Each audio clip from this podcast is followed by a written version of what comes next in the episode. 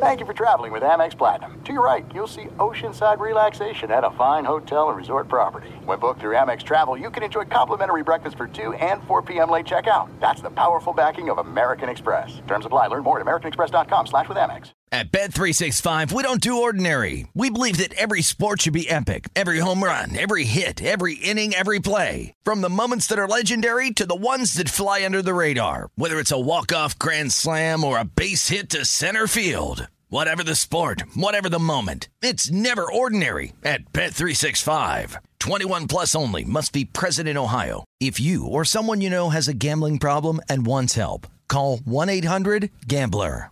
What's up? This your boy Lil Duval, and check out my podcast, Conversations with Unc, on the Black Effect Podcast Network. Each and every Tuesday, Conversations with Unc podcast feature casuals and in-depth talk about ebbs and flows of life and the pursuit of happiness. Unlike my work on stage, I tap into a more serious and sensitive side to give life advice and simply offer words of encouragement, yet remind folks to never forget to laugh. Every Tuesday, listen to Conversation with Unc, hosted by Lil Duval on the Black Effect Podcast Network, iHeartRadio app, or wherever you get your podcasts presented by AT&T. Connecting changes everything. You're listening to Fox Sports Radio. Radio. Welcome in, everybody. Fox Sports Radio, Fox Sports Saturday. Aaron Torres, Jason Martin. We are broadcasting live from the TireRack.com studios. TireRack.com will help you get there. An unmatched selection, fast free shipping, free road hazard protection, over 10,000 recommended installers. TireRack.com, the way tire buying should be. Weirdly busy Saturday night, considering that, you know, the NFL season is done. As DeSager just told you, we do have the All Star festivities going on. We'll get to that later because we now have non NBA players in the dunk contest. I think it's time to put this thing out to pasture. We'll talk about that. A lot of college hoops, XFL, uh, winter uh, outdoor hockey, as DeSager just told you. Busy night in sports, Jason, for the week after the Super Bowl. How you doing, man? I'm doing well. You know, it's interesting because there's a lot of things happening and they're sort of weird. Like you've got an outdoor hockey game and you've got All Star weekend in the NBA and you've got the start of whatever spring football is supposed to look like right now. And you have like all of these things happening that are odd. And then, of course, you've got college basketball and you have some big matchups today uh, going on there. But it definitely is where like – the sports fan had a lot to choose from and does tonight. Like right now, on one screen, I've got, for whatever reason, the dunk contest.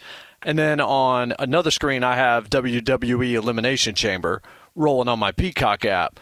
So, like, I, there's there's a lot happening tonight. There's no question about that. It's a little bit different, certainly, than the way we felt last week at this time, knowing what was coming within 24 hours. But sports always has something for you. There's been plenty of entertainment. We can say that. Uh, the dunk contest might not be part of uh, what I just described. Well, I'll tell you, uh, uh I don't want to talk dunk contest yet, but Mac McClung did just have a pretty sweet dunk. Mm-hmm. Uh, that well, you know, it's it's going to raise some eyebrows, but Mac McClung is not currently in the NBA, which is another conversation for another day. But I'll tell you what. Let's start with uh, obviously, you know, a lot has happened in the world of sports since you and I last got off air. Obviously, it goes without saying the last time we were on, it was the day before the Super Bowl. The Kansas City Chiefs have won the Super Bowl. You know, we'll, we'll share some thoughts throughout the the you know the show of just the game itself, KC, what it means. We'll obviously talk the Eric Bieniemy move, which became official just a few hours ago.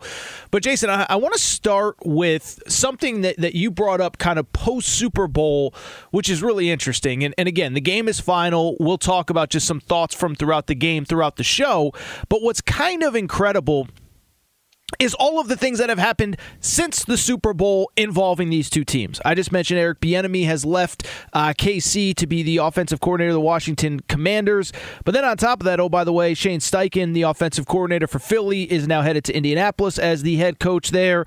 Uh, Jonathan Gannon, the defensive coordinator from Philly, is headed to the Arizona Cardinals to be their head coach. Uh, a bunch of these guys are going to be free agents. Obviously, James Bradberry, who was uh, a focal point to say the least of that game, Fletcher Cox, on and on and on. It just shows you, man, we love the NFL. It's amazing, but it is wild in one week how different these two organizations that just played a game six days ago are going to look going forward, Jason.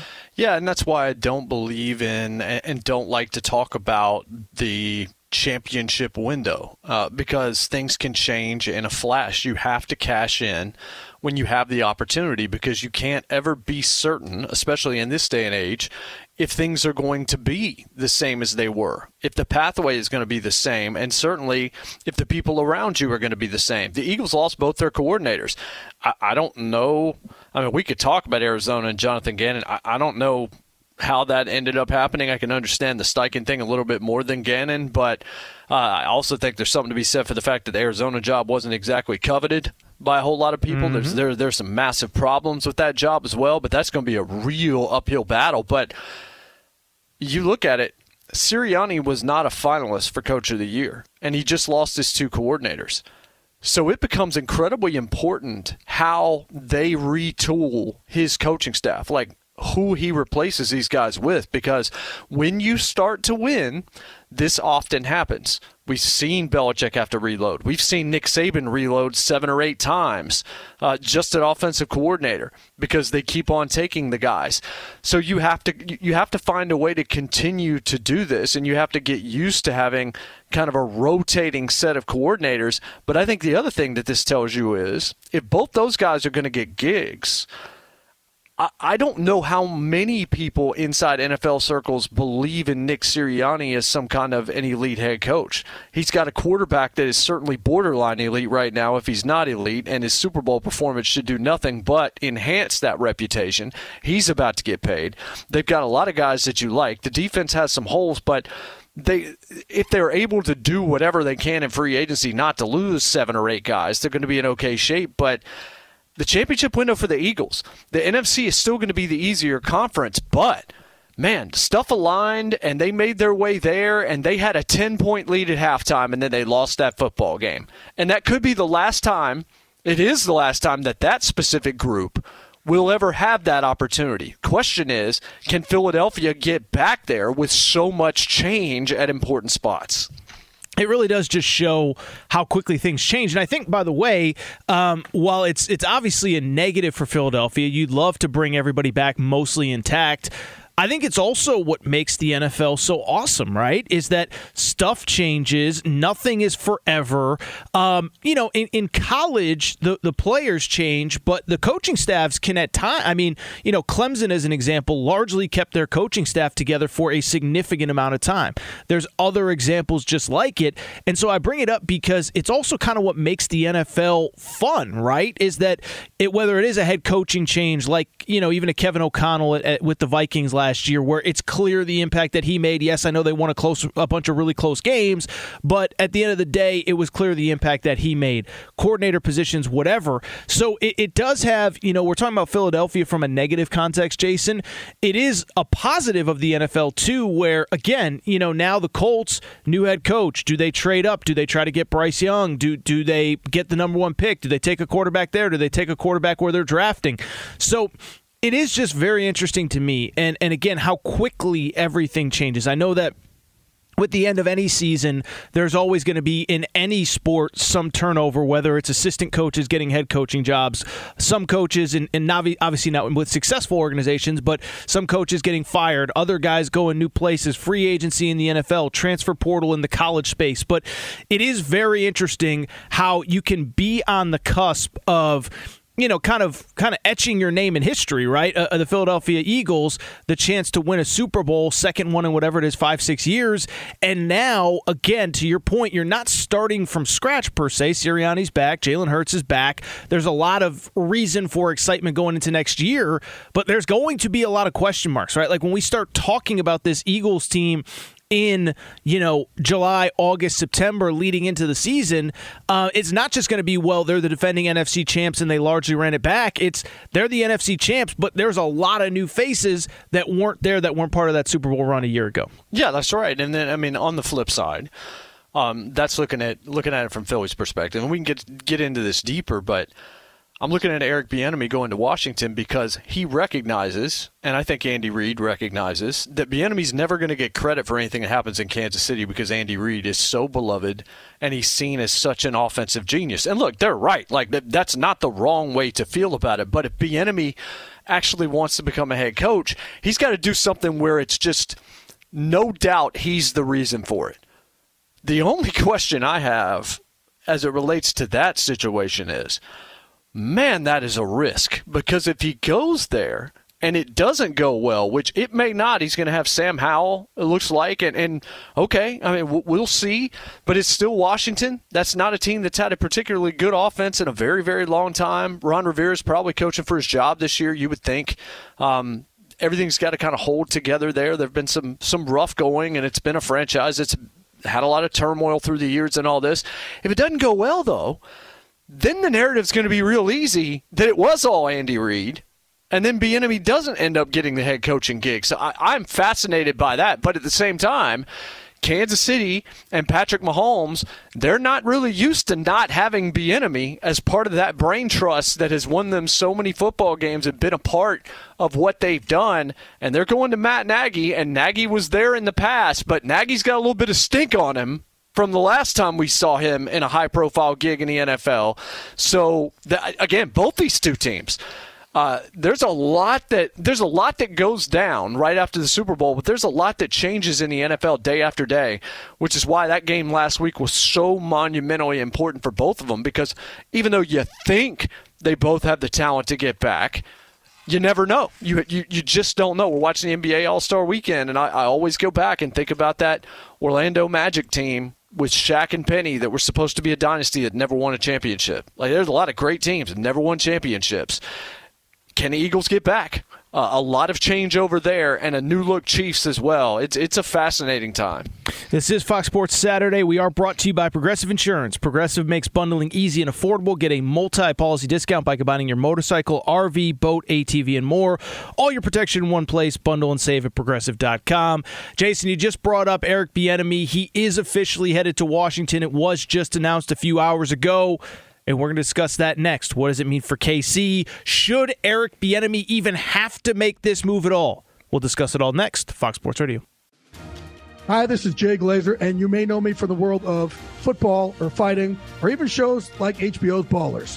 What you don't know is for my entire life, I have lived in something I refer to as the gray depression, anxiety. So now I'm coming out with a new podcast, Unbreakable, a mental health podcast with Jay Glazer, where each week while we talk about mental health, I hope to describe it. Give it words. Listen to Unbreakable with Jay Glazer on the iHeartRadio app, Apple Podcasts, or wherever you get your podcasts. At Bet365, we don't do ordinary. We believe that every sport should be epic. Every home run, every hit, every inning, every play. From the moments that are legendary to the ones that fly under the radar. See for yourself when you sign up today and get $150 in bonus bets when you bet just $5. Whatever the sport, whatever the moment, it's never ordinary at Bet365. 21 plus only must be present in Ohio. If you or someone you know has a gambling problem and wants help, call 1-800-GAMBLER. Terms and conditions apply. There's no distance too far for the perfect trip. Hi, checking in for. Or the perfect table. Hey, where are you? Coming! And when you get access to Resy Priority Notify with your Amex Platinum card. Hey, this looks amazing! I'm so glad you made it. And travel benefits at fine hotels and resorts booked through Amex Travel. It's worth the trip. That's the powerful backing of American Express. Terms apply. Learn more at americanexpress.com slash with Amex. From BBC Radio 4, Britain's biggest paranormal podcast is going on a road trip. I thought in that moment, oh my God, we've summoned something from this board. This is Uncanny USA. He says, somebody's in the house, and I screamed... Listen to Uncanny USA wherever you get your BBC podcasts. If you dare.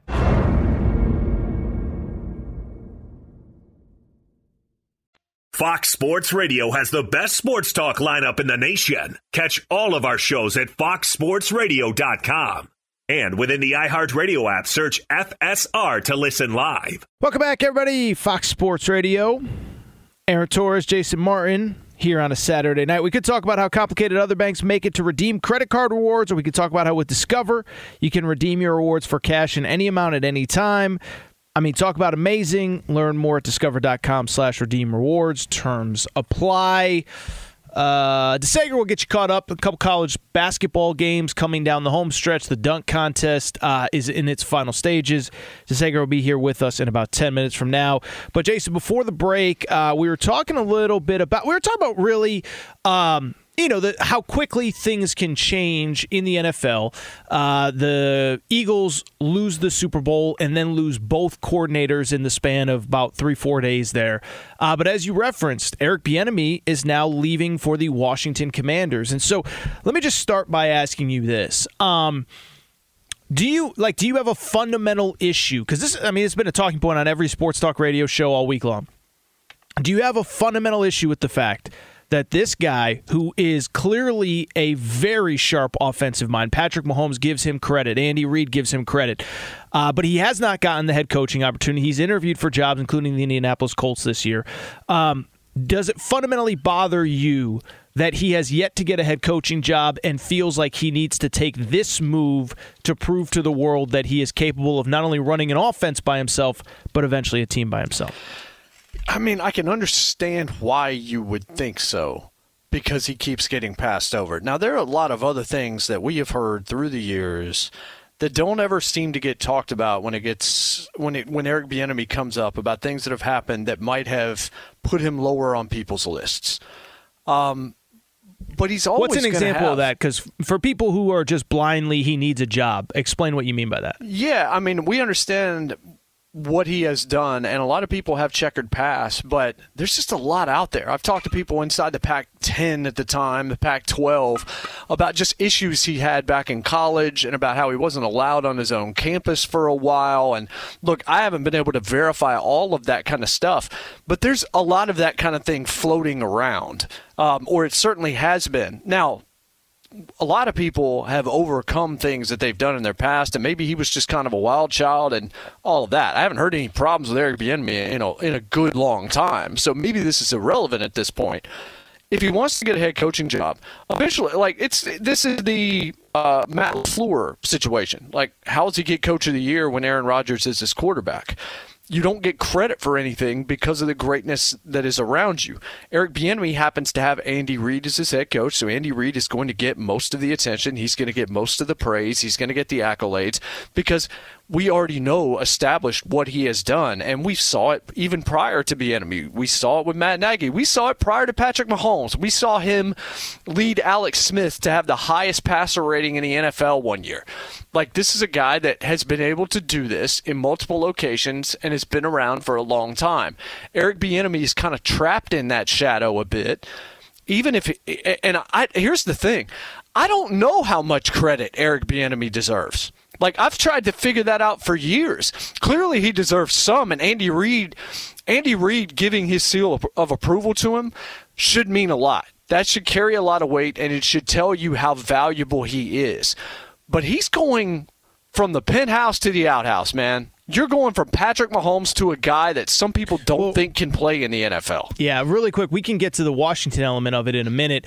I guess what I would say, because I find the whole thing fascinating, and I, I, I think, you know, I, I think there's something to what you said. Now, for people who don't know, there were minor, if you if you just kind of go through publicly, minor legal issues dating back to his time in college, late 80s, early 90s. So we're now talking about 30 years ago. So, in theory, that shouldn't preclude him from getting a head coaching job.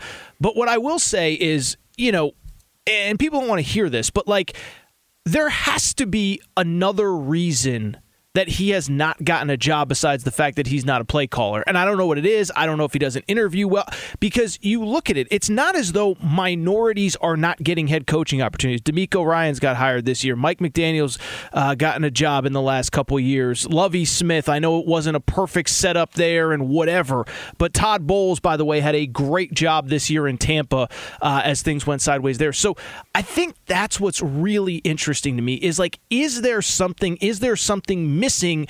Why is everybody else getting an opportunity besides this guy? And it can't just be that he's not a play caller, because to your point, there have been guys from the Shanahan coaching tree that we right. know Mike Shan or Mike Shanahan, Kyle Shanahan is the guy that is is is kind of pulling the strings in San Francisco. We know Sean McVay is pulling the strings in Los Angeles, and so that's what's interesting to me. And I'd be curious, and and and you know. I, I don't know who would be the person to figure out this report or do that. And maybe I'm just completely wrong. Maybe he's blowing everybody away in interviews, but every single time they have gone in another direction every single time. That's the interesting part to me. But what I would also say is interesting as well is kind of what, what, what you've you've you've mentioned a few times. We're going to find out really quickly how quickly he can turn around an offense because I will say that some of those guys that I just mentioned uh, Sean McVay flipped the Rams offense overnight when he got to Los Angeles.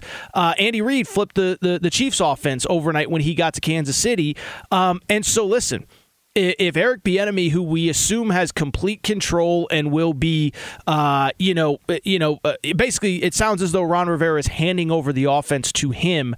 We're going to find out really quick if, if you know, if he is that much of a difference maker, and if he is, and he still can't get a job, then that's a different conversation. But I do think it's kind of interesting. Is you know, it, it's kind of twofold. Is we don't know exactly how big of a role he played in KC but let's also say this: Andy Reid never won a Super Bowl without Eric Bieniemy by his side. So it's a lot of a lot of details. I didn't mean to cut you off, but there's just a lot of layers to this yeah. story that I find really interesting. Yeah, no, you, you, can cut me off. I mean, what you're saying is absolutely right. And here's the thing: if this works for Eric Bieniemy, he's the next head coach in Washington. Like that, that just doesn't it feel like that? It feels like you're being brought in. All right, if you can actually retool this offense, if you can bring that style that succeeded, if you can make us fun to watch again as an offensive football team, I mean, Rivera's getting a little bit older. He's still one. I mean, he's an elder statesman kind of coach. He's the kind of guy that you want around the building. But it just seems to me this is like the final test for Bieniemy. Should he have to do it? That's a different conversation to have. The problem is all of what we've seen him do has come amidst one of the greatest players, one of the most transcendent superstars in team sports this century. Uh, a guy that just won his second Super Bowl in Mahomes. Getting out from underneath that, if you go and you take Sam Howell, and he's look, they got some tools like McLaurin and some of these guys can can actually play, and they have a solid defense so that he doesn't necessarily have to score 40. But if they can go there and that becomes kind of exciting again, and that becomes a show again, and, and, offense shows up. If it's not Washington, where I think it probably would be, there will be people beating down the door for Eric Bieniemy at that point in time. And to your point, yes, if it doesn't happen then, then either all the stuff in his past is a big time problem, or we have another issue, and we all know what that issue would be. Yeah, and the issue would just be something behind the scenes going on in the interview process. I just find the whole thing very interesting because I just, you know, maybe I'm super naive. I don't believe that yeah, like I, am sorry, I just I don't believe that. By the way, Mac McClung is is running away with this yeah. dunk contest right now. We could talk about it maybe on the other side, but um, like I, I just I, I, don't know. I just find it hard to believe that you know. Uh, let, us just be honest, right? Like, oh my goodness, he just threw down a filthy dunk. I'm not gonna lie. Um, like I just find it hard to believe with Eric Bieniemy that you know again maybe i'm naive but that racism is holding him back systematic. It's like again DeMeco Ryans proved himself and in one year got a head coaching. I mean remember remember he was he was only the defensive coordinator for 2 years. Robert Saleh was there before. Robert Saleh by the way a minority candidate as well. So I just find the whole thing fascinating and I just wonder why he has to. I, I, guess that's maybe the theme. And now that we're talking it out on air, I, I guess that's maybe my thing. Is I, what is the why that he actually has to take this step? Is it just that he's never run an offense, or is there something else going on? I mean, I mean, Aaron, what I have said, and again, I don't have the specifics on it, but I've heard it for a long time. We've all kind of heard it uh, in this industry a little bit. It has to be that, right? Like there has to be something there because, again, other minority coaches are getting opportunities in this league. It's not like he's just one of many that don't get a chance. He's a guy that, based on what he has done and where he has been and who he has coached alongside and the quarterback and the success that they've had and everything else, he's a dude that should have been at the top of everybody's list. And while you see a DeMeco Ryans and some of these other guys getting opportunities over the last few years, and you continue to see more and more candidates crop up that deservedly are getting recognized, there's something else. There's something specific with Eric Bieniemy that has led him to. This is the only way I know how to put it. He's kind of being asked to jump through a hoop here. I agree to prove something, which seems crazy because Otherwise, why would you do it? Because it's a lateral move. I feel like he's doing it because he feels like he has to prove it. And I think the other thing that this signifies, and we have not mentioned this, and then we can get to Steve, is Andy Reid's not going anywhere. Great call. That is a very interesting element of this. That's the other thing. Like, if he felt like Andy Reid was going to leave this year or next year, he would stick around because it seems to me he's got to be the coach in waiting in Kansas City. He has to be. But Andy Reid saying, hey, if they'll have me, I'll come back.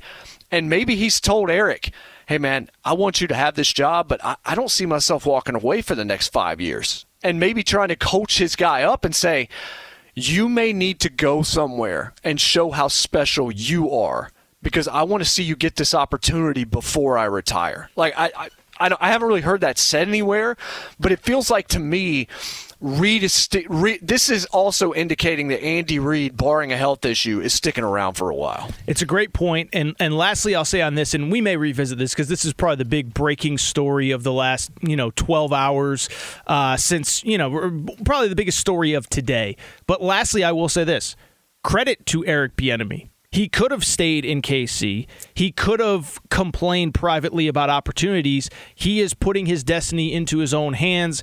And again, whatever's happening behind the scenes that is keeping him from getting this these jobs, if he goes out and turns Washington into a potent offense with Sam Howell and into a potential play, whatever he does, if he does it at a really high level, I think he is the favorite for just about every uh, coaching candidate opening next year. Fox Sports Radio, Aaron Torres, Jason Martin will continue the conversation on not only this, but busy night at the NBA All Star Weekend. Let's toss it over the news desk. Steve DeSager, we have an NBA dunk champion, don't we? We do. A guy from Philadelphia who gets handed the winning trophy by Dr. J on the court, well, by re- the way. Real quick, DeSager, a little up. He doesn't really play for Philadelphia. He plays for their G League team. He did get a contract from Philadelphia just this week. Oh, okay. So Good for him. He is accurately a Philadelphia 76er, although they were joking on the telecast tonight. Yeah, he'll be just getting guys coffee, but he is with Philadelphia, and he is wearing a Philly jersey tonight.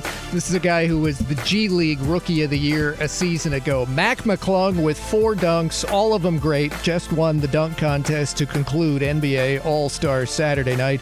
The three point contest went to Damian Lillard. Kevin Love completed a contract buyout with Cleveland. The Cavs said they will retire Love's jersey one day. Tiger Woods shot his third round, 67 in LA. He's up to a tie for 26th place. Jon Rahm leads by three strokes. In the NHL, we have an outdoor game at NC State tonight. Carolina scored on its first shot, and they're now up 4 0 over the Capitals early in the third period. Other wins for Boston, again, and New Jersey, again. The Daytona 500 is Sunday on Fox TV. The Xfinity race tonight went to Austin Hill. To college basketball, UCLA, ranked fourth in the country, is about to start its home game against Cal. Cal is 3 and 23 this year. Number 1 Alabama led Georgia 50 to 19 late in the first half, beat the Bulldogs 108 to 59. Number 5 Kansas trailed by 16 late in the first half and still beat ninth ranked Baylor 87 to 71. According to the folks at Stats Inc., Kansas outscoring Baylor by 29 in the second half today. In the last 20 seasons of college hoops, only one other team had outscored a top 10 opponent by that much in the second half, and that was Villanova in the Final Four when they destroyed Oklahoma, the largest win in Final Four history. It is BYU leading at 17th ranked St. Mary's 21 to 20. Texas, ranked sixth, got an overtime win against Oklahoma. Seventh ranked Virginia beat Notre Dame by two. Kentucky defeated Tennessee again. Kansas State over Iowa State. And Indiana beat Illinois. On Fox TV tonight, Michigan, a home win against Michigan State, 84 to 72. And you guys were talking about Eric Bieniemy. He is not only offensive coordinator, but has the title of assistant head coach. He can run his own offense. He can hire his own offensive staff. Theoretically, he has a multi-year contract. None of those things he had in Kansas City. Just for the record, back to you. Thank you, Steve DeSager, Fox Sports Radio, Fox Sports Saturday. Aaron Torres, Jason Martin, broadcasting live from the TireRack.com studios. Dunk contest is final, Jason. Um, I know you said you had it on one screen. Yeah, yeah. I'm just going to ask you a question because I didn't think. You know, we have to be nimble in this business. And I had this whole segment about, oh, the dunk contest is dead. As I just said to DeSager, Mac McClung basically isn't in the NBA. Did Mac McClung just save the dunk contest? Like, I actually enjoyed watching it from a. Di- I mean, they broke up my Eric Bieniemy segment. I was mid thought on Bieniemy, and and Mac McClung is doing triple reverse dunks. Did he just save the dunk contest, Jason Martin? I don't know about saved it, but he certainly is going to give you something to talk about from a positive standpoint um, come Monday if you're one of the national guys, or certainly what they're going to do on TNT next is talk about how great he was. Look, what he was brought there to do, or what you want to do if you're in his shoes, is be a show. And that's what he was. Like every time I looked up, he was doing something special. Almost nobody else did anything special. But here's a dude that's 6'2, 185, that is out there doing some really impressive stuff. And it's just kind of hard not to get kind of caught up in it and all right what's he going to do next like what does it mean long term for the dunk contest we can have a longer conversation about that at some point later on in the program perhaps but this is a good thing. I mean, it's a good thing for him, certainly. It's a good thing for, for his career and some notoriety and some things that maybe he can do with this and maybe cash in on it a little bit. But more than anything else, you went into this thinking, is there going to be anything memorable at all mm-hmm. or is mm-hmm. this going to be just a complete bore fest?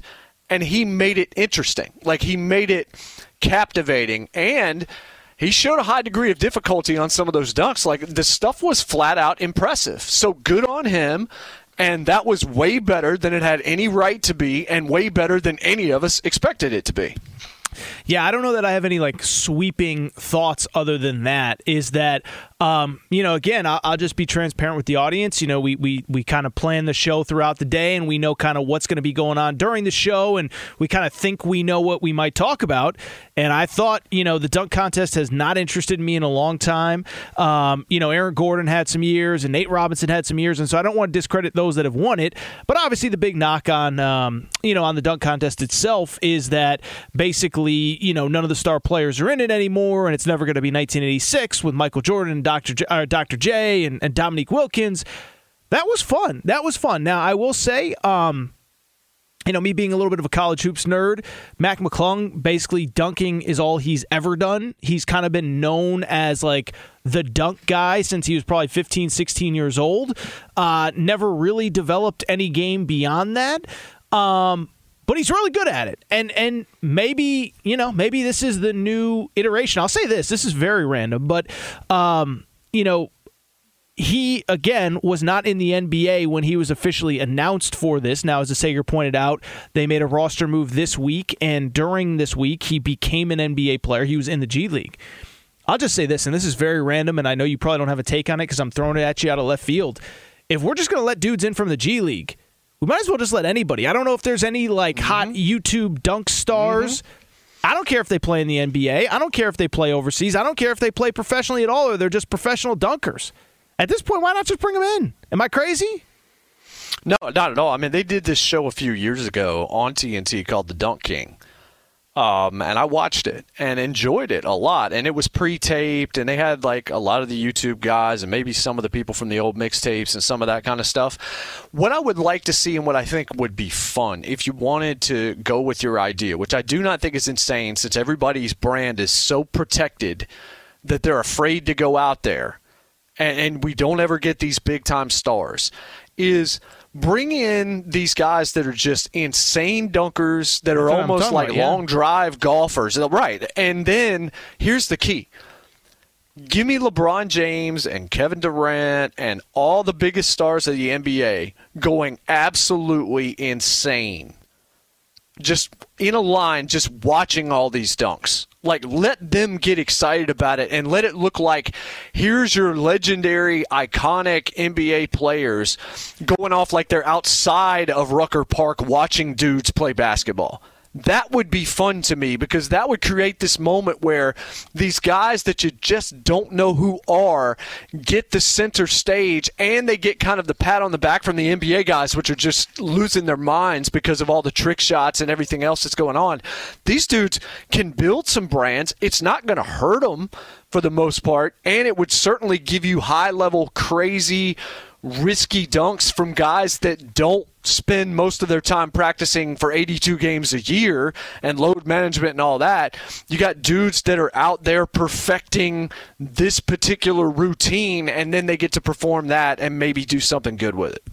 Yeah, I, I think it's uh, it's an interesting concept. It's something to think about at least. It is. Yeah, I you know, and I think you know you probably have an NBA player or two, uh, you know, be, so it's not a total you know freak show sideshow thing, but it's something to think about. Credit to Mac McClung. If you have not seen the highlights, if you you know go on social media, you'll see him on TV later tonight. He was actually very entertaining. The guys that were courtside, I saw Donovan Mitchell there, I saw Giannis there. They seem to love him. So credit to Mac McClung, your 2023 NBA Slam Dunk champion. Coming up, more on All Star Weekend, more on the NBA. Take a quick break. Be right back.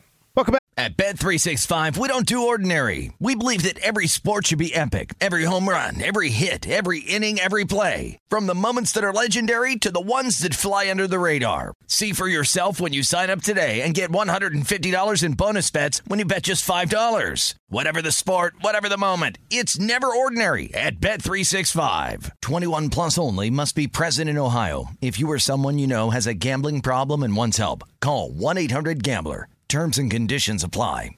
This is it. We've got an Amex Platinum Pro on our hands, ladies and gentlemen. We haven't seen anyone relax like this before in the Centurion Lounge. Is he connecting to complimentary Wi Fi? Oh my, look at that, he is! And you will not believe where he's going next. The Amex dedicated card member entrance for the win! Unbelievable! When you get travel perks with Amex Platinum, you're part of the action. That's the powerful backing of American Express. Terms apply. Learn more at americanexpress.com slash with Amex. From BBC Radio 4, Britain's biggest paranormal podcast is going on a road trip. I thought in that moment, oh my God, we've summoned something from this board. This is Uncanny USA. He says, Somebody's in the house, and I screamed. Listen to Uncanny USA wherever you get your BBC podcasts, if you dare.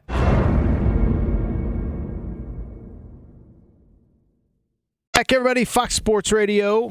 Aaron Torres, Jason Martin, broadcasting live from the TireRack.com studios. NBA All Star Saturday is done. Mac McClung, a fun slam dunk championship. Uh, really fun. And Damian Lillard also won the three point shooting contest. Jason, there is a new, another new twist to All Star Weekend this year. Um, so, for about the last five, six years, we have had the player draft uh, to determine how the teams are divvied up, right? It used to be East West, and then they just went to this captains and draft. Well, now in the NBA's infinite wisdom, apparently players did not like uh, being the last pick in the draft. So they have revamped the draft. So they will now select, they will still do the draft. They will dr- draft the reserves first and then dra- then kind of select from the starters. So in other words, the the reserves will be divvied up among the two All Star uh, captains, and then from there the starters will be divvied up among teams. I'll just say this, Jason. The whole point of implementing the draft was because we wanted to see who was going to go last. Besides the fact that somebody is still going last, that was the whole point of doing the draft. Like I remember the the jokes on social media for like a week in the lead up to the first draft. Of, oh, I wonder who's going to be last, and this guy's going to be last. NBA is going soft, Jason Martin. NBA is going soft. They just can't handle the brand potentially taking any kind of hit. There's a level of fragility amidst NBA superstars today. It's a reason why you don't get them in the dunk contest. You still get them in the three point shootout. Like you had Lillard win tonight. You've seen Steph. You've seen Klay. You've seen Ray Allen. You've seen Reggie Miller. You've seen a lot of those guys. But things have changed. Like, I mean, Jordan used to do the dunk contest. Dominique used to do the dunk contest. Vince Carter came into the league, did the dunk contest. Kobe. Yeah, Kobe did the dunk contest as a rookie, I believe he did, uh, and won it. Like, we saw all this kind of stuff, and now it's just changed around. Like, why even bother with the draft? There's no reason to do it. Just do it behind closed doors and tell us who who got picked, or pick it out of a hat and go ahead and rig it however you want to to to get the matchups that you want. Like at at this point, if everybody is so upset about this eh, or nobody wants to go last, doesn't want anybody to know that they went last, dude, you're still an all star. I know. I mean, Brock Purdy went last in the NFL draft. He still went out and balled out. You're an all star. You were selected to be one of the best, whatever the number is, in the NBA. So even if you go last, you're still like top 15 ish material in the NBA. You're not being compared with G League talent. No offense to dunk champion uh, of 2023 with that. But it, there's a whole lot about how NBA superstars and just the NBA decision making goes down that makes me very sympathetic to those who have a hard time feeling any kind of a draw or any kind of real endearment to these guys or to this league. There's a lot of this, and we can talk about it from a myriad of angles, but the one that we're speaking of right now, dude, get over yourself. You guys are making a ton of money to play this game it's not a slight on you that you're not going to go as high as Luka Doncic or LeBron James or whoever the, uh, whoever it's going to be. Somebody has to be last. Nobody wanted to be that kid in gym class. I say this as that kid in gym class.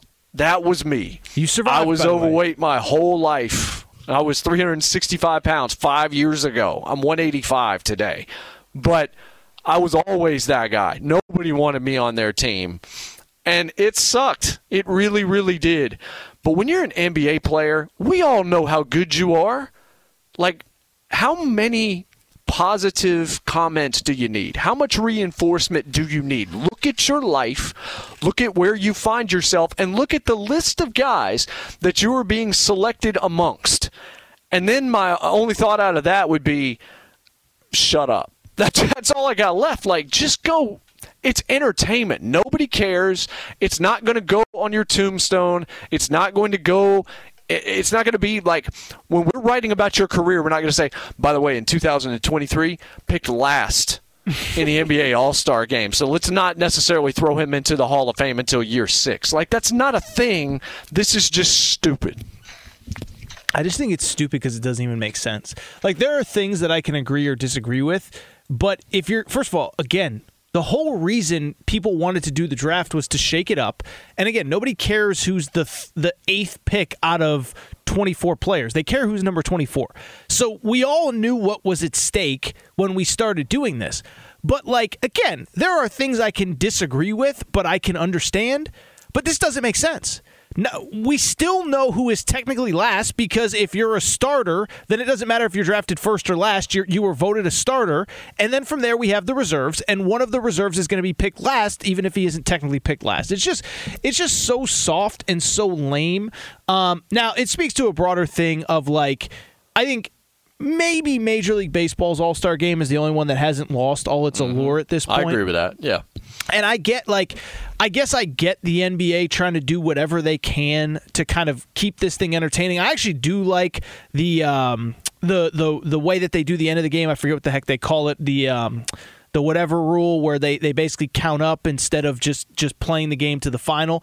So anyway, I, I don't know if that made any sense at all. But the point I'm trying to make is, I I just I, I just think, you know, like they're trying to figure out creative ways to p- get people interested in this game. This was designed exactly to get people interested in this game. And now, as you said, the players are soft, the players' egos are hurt, uh, the, the egos are hurt. And because of it, now something that we were all looking forward to is no longer there. I mean, remember, and this is just this is a, a growing problem for the NBA, and it's going to have to be addressed. And we'll talk about it later these guys need to remember that their jobs are dependent upon how entertaining they are. Like this is an entertainment product. This is this is a product. It is something that is being brought like a movie, like a television show, like a great concert, whatever it is, it's a performance that is supposed to be entertaining. And what you do on the floor is almost always entertaining.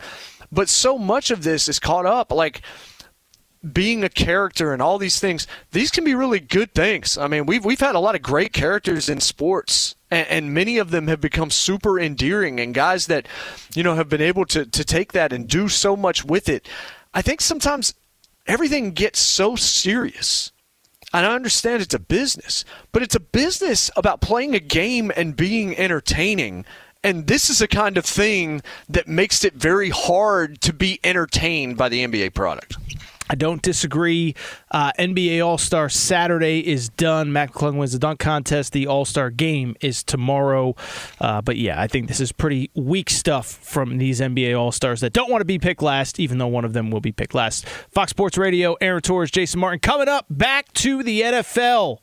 Aaron Rodgers. Somebody's not happy with him.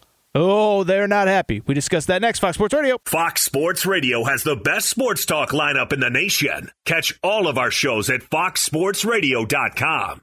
And within the iHeartRadio app, search FSR to listen live. Welcome in, everybody. Hour two, Fox Sports Radio. Aaron Torres, Jason Martin. We are broadcasting live from the TireRack.com studios. TireRack.com will help you get there. An unmatched selection, fast free shipping, free road hazard protection, over 10,000 recommended installers. TireRack.com, the way tire buying should be. As the Sager just told you, uh, busy night in sports. Kind of led the show by talking about that. It's kind of a. Uh, a buffet of sports, if you will. You still have professional football. Chris Perfett was saying during the break he still wants to watch professional football, so we have on the XFL in the studios. A lot of college hoops. The dunk contest and three point sh- uh, shooting contest were tonight. Last dunk contest thought for a while, Jason. I-, I know I'm a little Mac McClung crazy right now. I'll give him credit for this. The thing that has driven me crazy about the dunk contest over the last couple years is it's kind of uh, you know been devalued amongst many reasons why.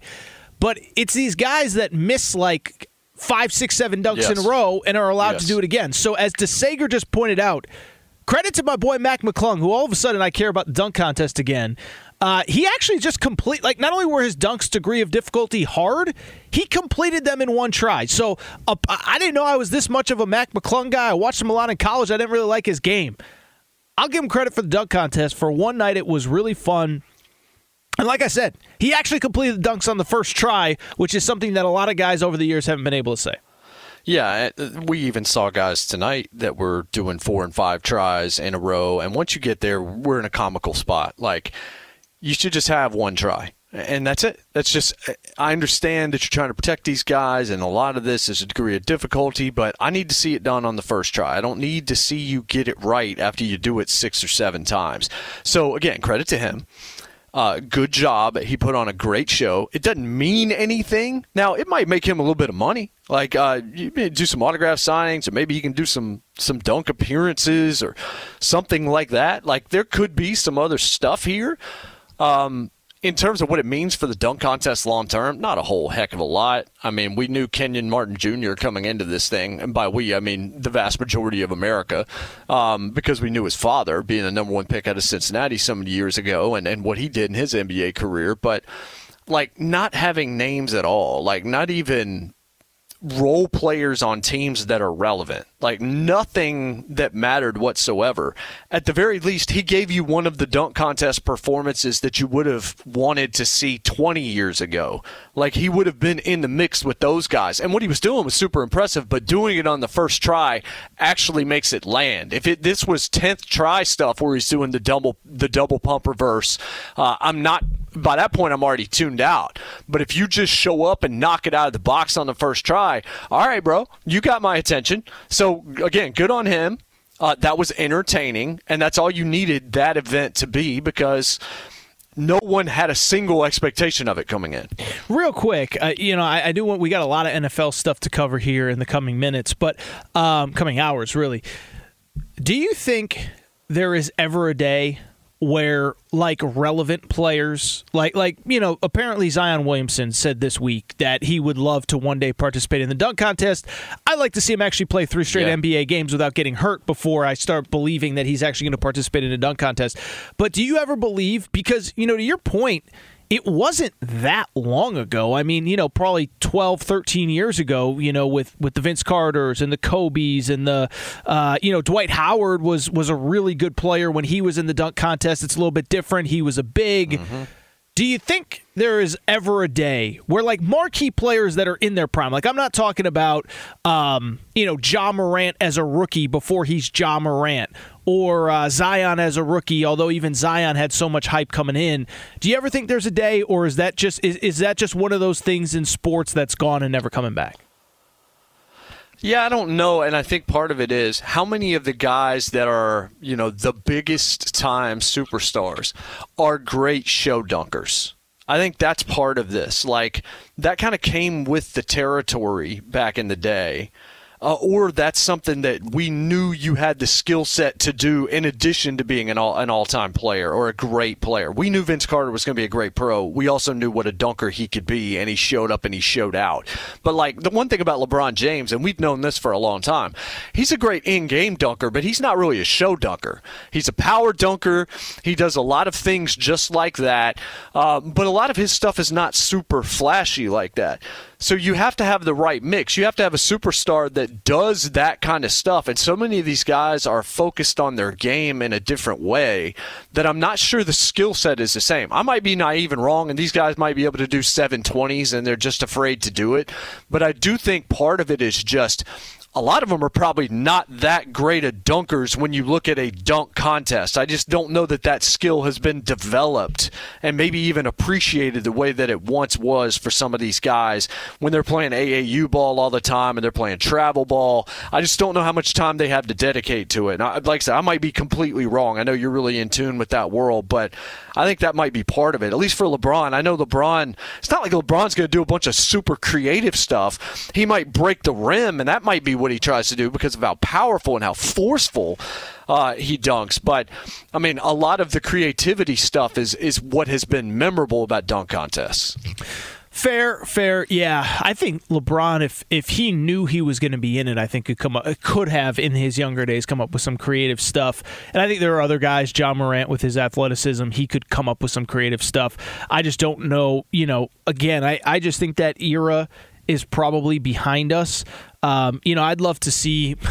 It'll never happen, but I'd love to see you know a sponsor, somebody pony up some crazy amount of money and maybe tie some charity element to it, where you know the winner gets five million and the charity gets five million or something like that. Again, I don't think it'll probably ever happen, but maybe that's what you got to do to get the, the best players in.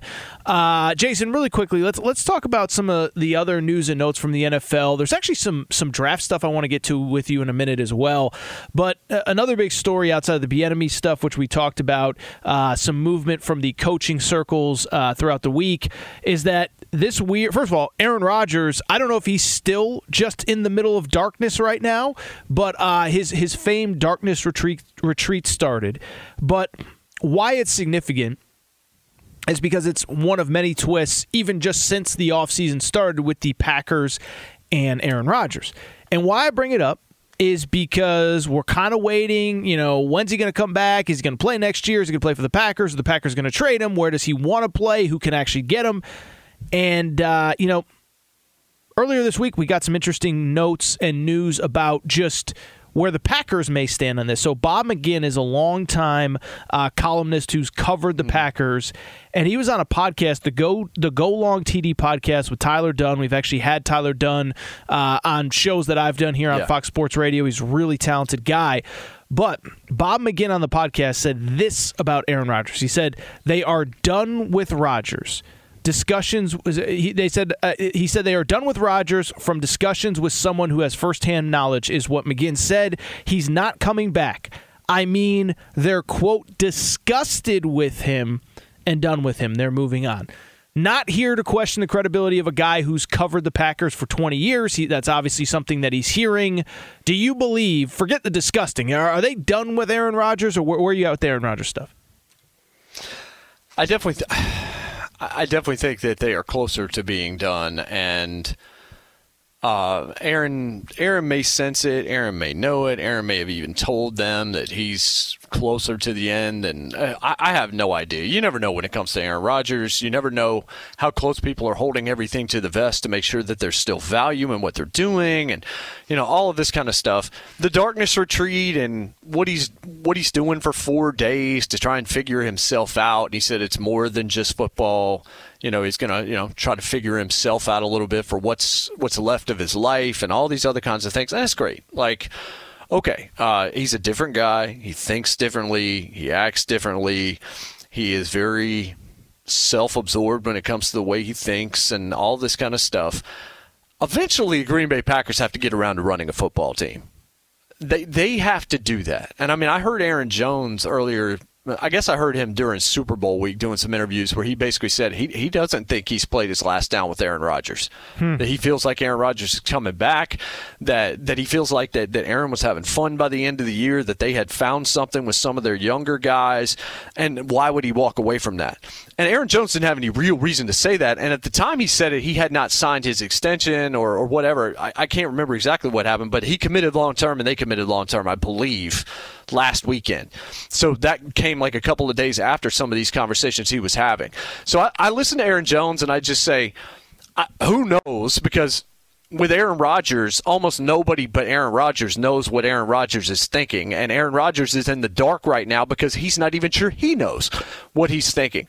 So who in the world knows? But I definitely think that there is fire here. Like, I think there is smoke, and I also think that there is fire here on the Green Bay side because eventually they have to figure something else out about their future. I don't know if now is the time. You and I have been on record and said, with what we saw towards the end of the year from Green Bay, it feels wrong not to run it back one more time in that conference knowing that you were starting to gel and that was the word Aaron Jones used in one of the interviews I heard is we were starting to gel towards the end of the year. And I just feel like look, Aaron Jones is a pretty thoughtful guy. Aaron Rodgers is a thoughtful guy. And I think that if he really stops and thinks about it, that's still the best chance for him to win, if indeed that's important to him in the in the last year or two of his career. Well, that's the interesting thing is and only Aaron Rodgers knows what's important to him. Um, I just I do agree. I mean, I think with the way the NFC is set up. I mean, let, us just, you know, have a honest conversation about the NFC. Um, San Francisco, I don't think we know who the quarterback is next year. Like people just are penciling in Brock Purdy, and it's like this elbow thing is going to be a four five month recovery. Like there's no guarantee he's ready for Week One. Philly, okay, they found their guy with Jalen Hurts. Um, he was awesome in the Super Bowl, but you know, can they run it back? Obviously, you look at the rest of of, of the of the NFC. Tampa's obviously go. Uh, we don't even know who Tampa's quarterback is going to be. The whole NFC South is a total mess, and so I just bring it up to just say that. I do think it still makes sense, and and and I do think some of this is on the Packers as well. Is like you know, on the one hand, it does feel like, you know, they're bickering publicly. It's weird. There's leaks. It's bad. And part of me is like, just move on. Just rip off the band aid. Two, three years you've been doing this dance. You've basically been doing this dance since Jordan Love got drafted, whatever it was, 2020, three, four years ago. At the same time, I do sit there and say, man, like, you know, this year, keep in mind, by the way, you lose Davante Adams last offseason.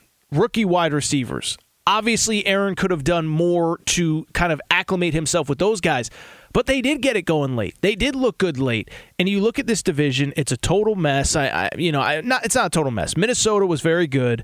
I don't think they're going to win as many close games as they did this year. Chicago should be better, but what does that mean? Detroit, are they actually improved? I don't know you just look at the entire NFC and the NFC North, it just feels like there's so many wins to be had. And part of me says rip off the band aid, but part of me says it actually does make sense to run it back one more time. Yeah, I, I, I just think that's that's really the crux of it is whatever situation he's going to go to is not going to be perfect. Uh, the devil you know, the devil you don't. You can look at it from that perspective. Um, I mean, you hear about the Raiders. This Aaron Rodgers at his age want to go to the AFC West? I just don't think so. I, I, not in my head. Like if he's if if I'm in the dark and I'm thinking about you know my future and my legacy and wanting to win a second one after seeing Mahomes win a second one and seeing what the difference is between how guys are perceived when they win multiple Super Bowls and how long it's been since he's been there. Unless he just doesn't think he can get there in Green Bay and he wants to to try and take a crack at it somewhere else there's a lot of unfinished business left in Green Bay if he's able to come back and do special things. They won a lot of games and then did nothing with those wins when it came to the postseason. Uh, up until this past year when they, you know, got knocked out with the Lions game and everything that happened at, at the end of the season. But you look at their roster and you look at that division, even though it's gotten a little bit better, there's still some works in progress to be had and, and things that have to be done. And then it's still by far the weaker conference. So, yeah, there could maybe be a home in the NFC, but I just feel like he was starting to play much more cohesive and it looked like he was actually having fun again playing football down the stretch of the season. He started talking like the cocky Aaron Rodgers that uh, yeah, everybody counted us out. And we joked, and I joked with you, Aaron, and said, yeah, you did. Like, you counted. You said, I'm going to play until we are mathematically eliminated and all this kind of stuff, which indicates you think we're, at some point we're going to be mathematically eliminated and all this. I just think that breaking it up now, wherever he goes at this stage in his career, I think you've got to be wary of thinking it's going to be better at the next stop. If you want to get a great answer for that, even though he ended up winning a Super Bowl in Tampa after other stops, uh, AB thought it was going to be a lot better for him after he left Pittsburgh. And uh, not so much. Got to the Raiders, as a matter of fact, and it turned out to be an absolute disaster. I mean, Russell Wilson with the Broncos. You can go on. Yes. I mean, Tom Brady is the exception, not the rule. Um, and it's something to consider. It's something to consider. And again, you start looking at the options. Again, the Jets. I don't. You know, the Jets have pieces, but it could be interesting. You know, uh, the the Vegas Raiders, as you just said, on and on. So it'll be interesting to watch. But that was definitely an interesting quote coming out of Packerland that the uh, Packers are disgusted with Aaron Rodgers. Coming up, I'll tell you what, Jason.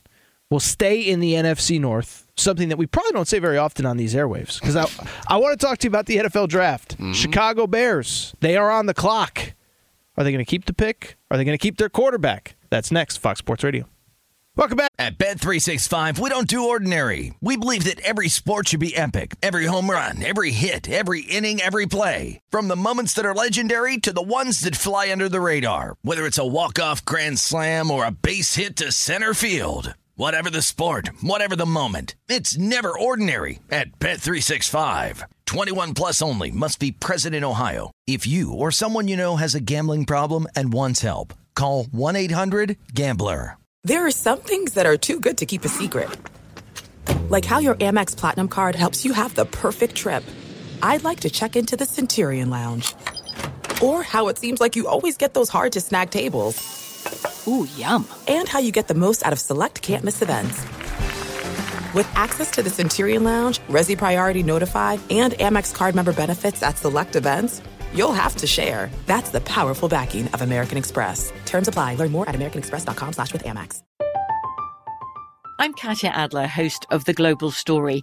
Over the last 25 years, I've covered conflicts in the Middle East, political and economic crises in Europe, drug cartels in Mexico. Now I'm covering the stories behind the news all over the world in conversation with those who break it. Join me Monday to Friday to find out what's happening, why, and what it all means. Follow The Global Story from the BBC wherever you listen to podcasts. Back, everybody. Fox Sports Radio.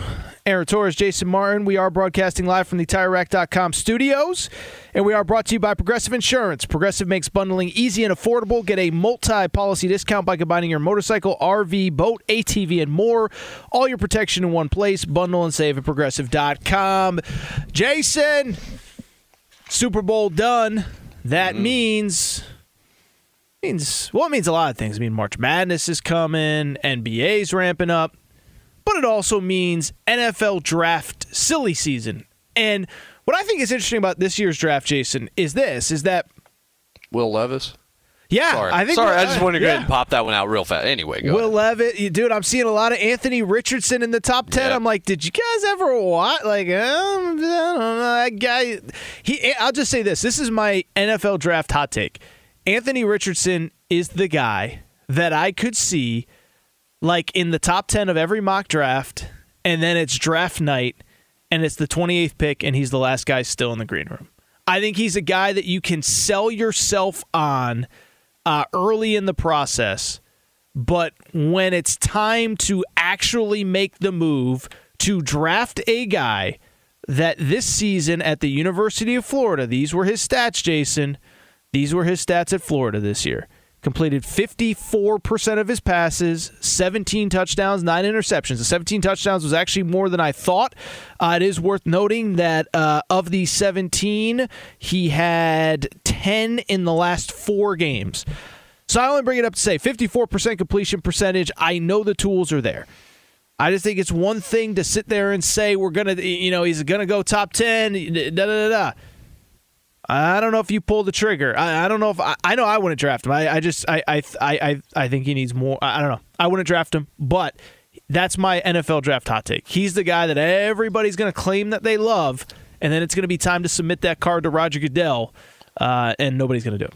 Well, I mean, somebody's going to do it eventually, but you, know what I mean. Yeah, I mean, look, we, we know Bryce Young and we know CJ Stroud and we know what we've heard, and there's always the kind of chic quarterback that emerges uh, amidst the, the rock solid picks at other positions, your Will Andersons, guys like that, where you feel a lot more comfortable about it.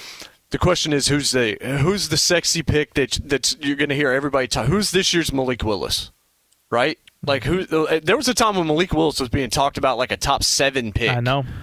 Last year, and we get this all the time, and occasionally somebody drafts Zach Wilson number two overall. But you get somebody that comes out of the woodwork. When it comes to Anthony Richardson, like we know what he could do.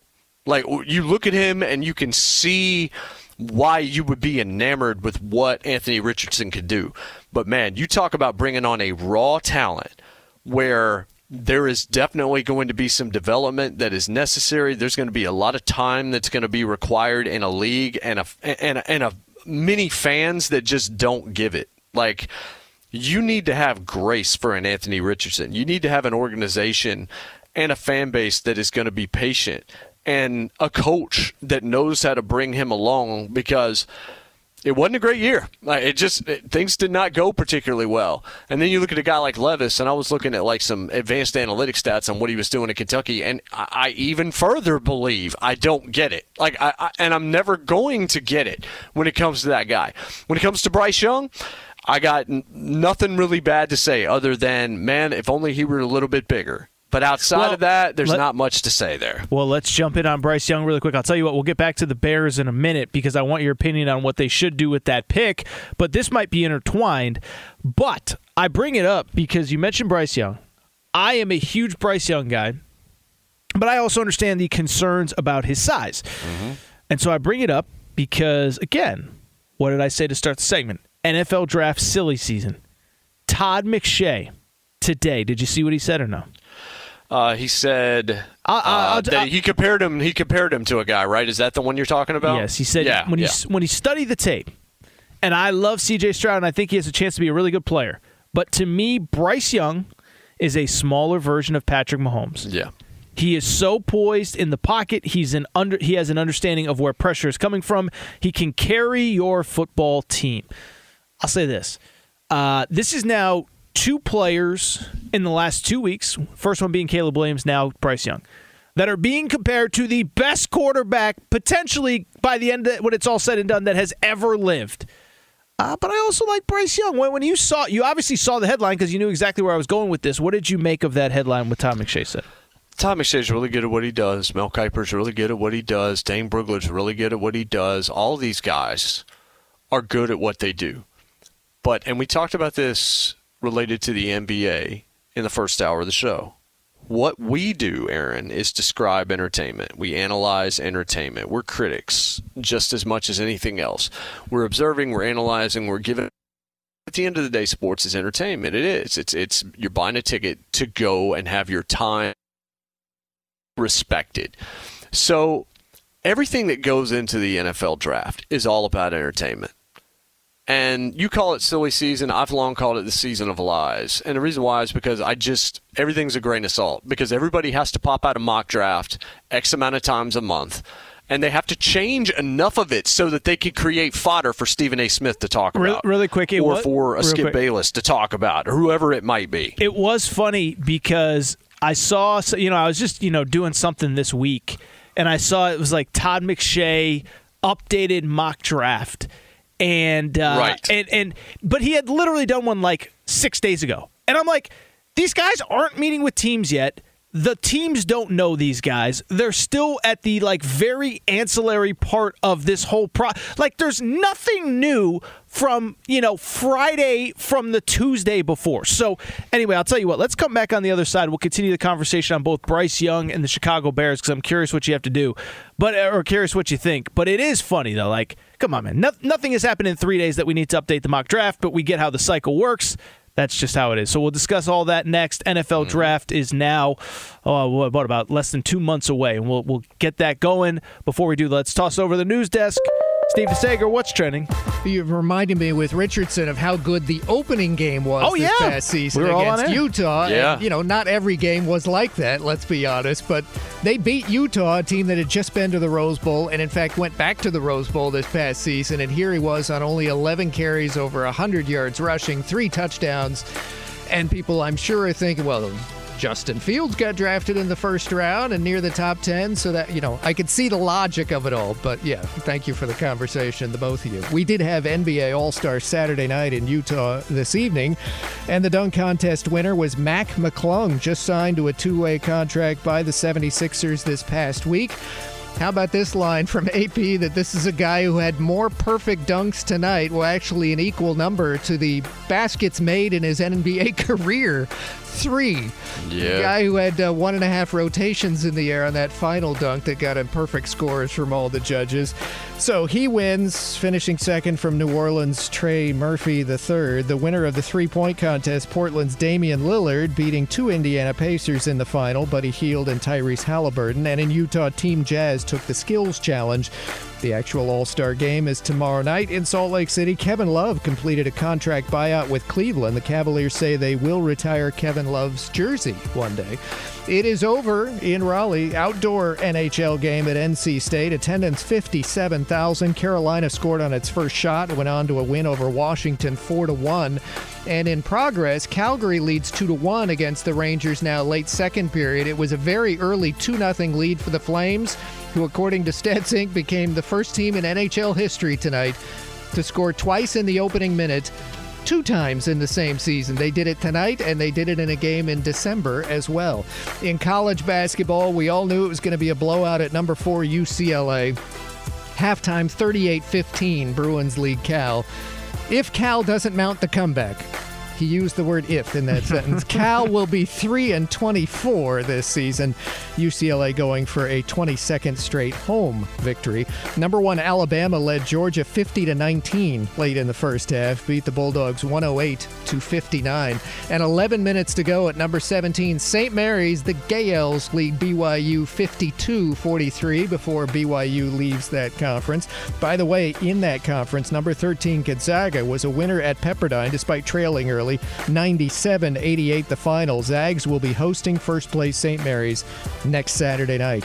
Kansas came back to beat Baylor. Texas in overtime beat Oklahoma. Virginia edged Notre Dame by two. Wins for Arizona and Miami. Indiana beat Illinois. Kansas State came back to beat Iowa State. And Kentucky defeated number 10 Tennessee for a second time this season. In fact, Kentucky led by 20 at the half today, 66 54 the final.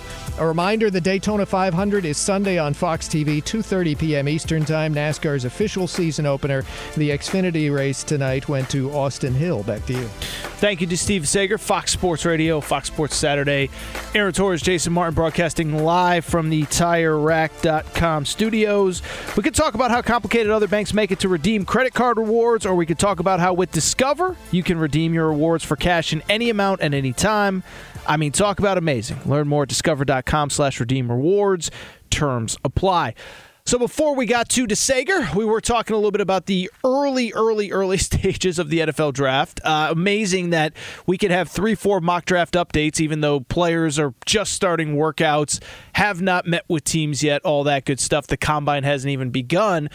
But where the conversation started was, uh, you know, Todd McShay said he believes that Bryce Young um, has Patrick Mahomes type qualities, just a little bit lighter, or just you know, he's just small. I'll say this, Jason. I, I do think that as we get closer to the draft, you know, portion, I think this is going to be a very interesting conversation because if, and this is like super cliche, but it's obvious, is if Bryce Young was like six three and, you know, 205 pounds, 210 pounds, I think he goes number one. Maybe the Bears trade out. And again, we'll get to the Bears at some point, but maybe the Bears trade out. Maybe they just draft him over Justin Fields, whatever.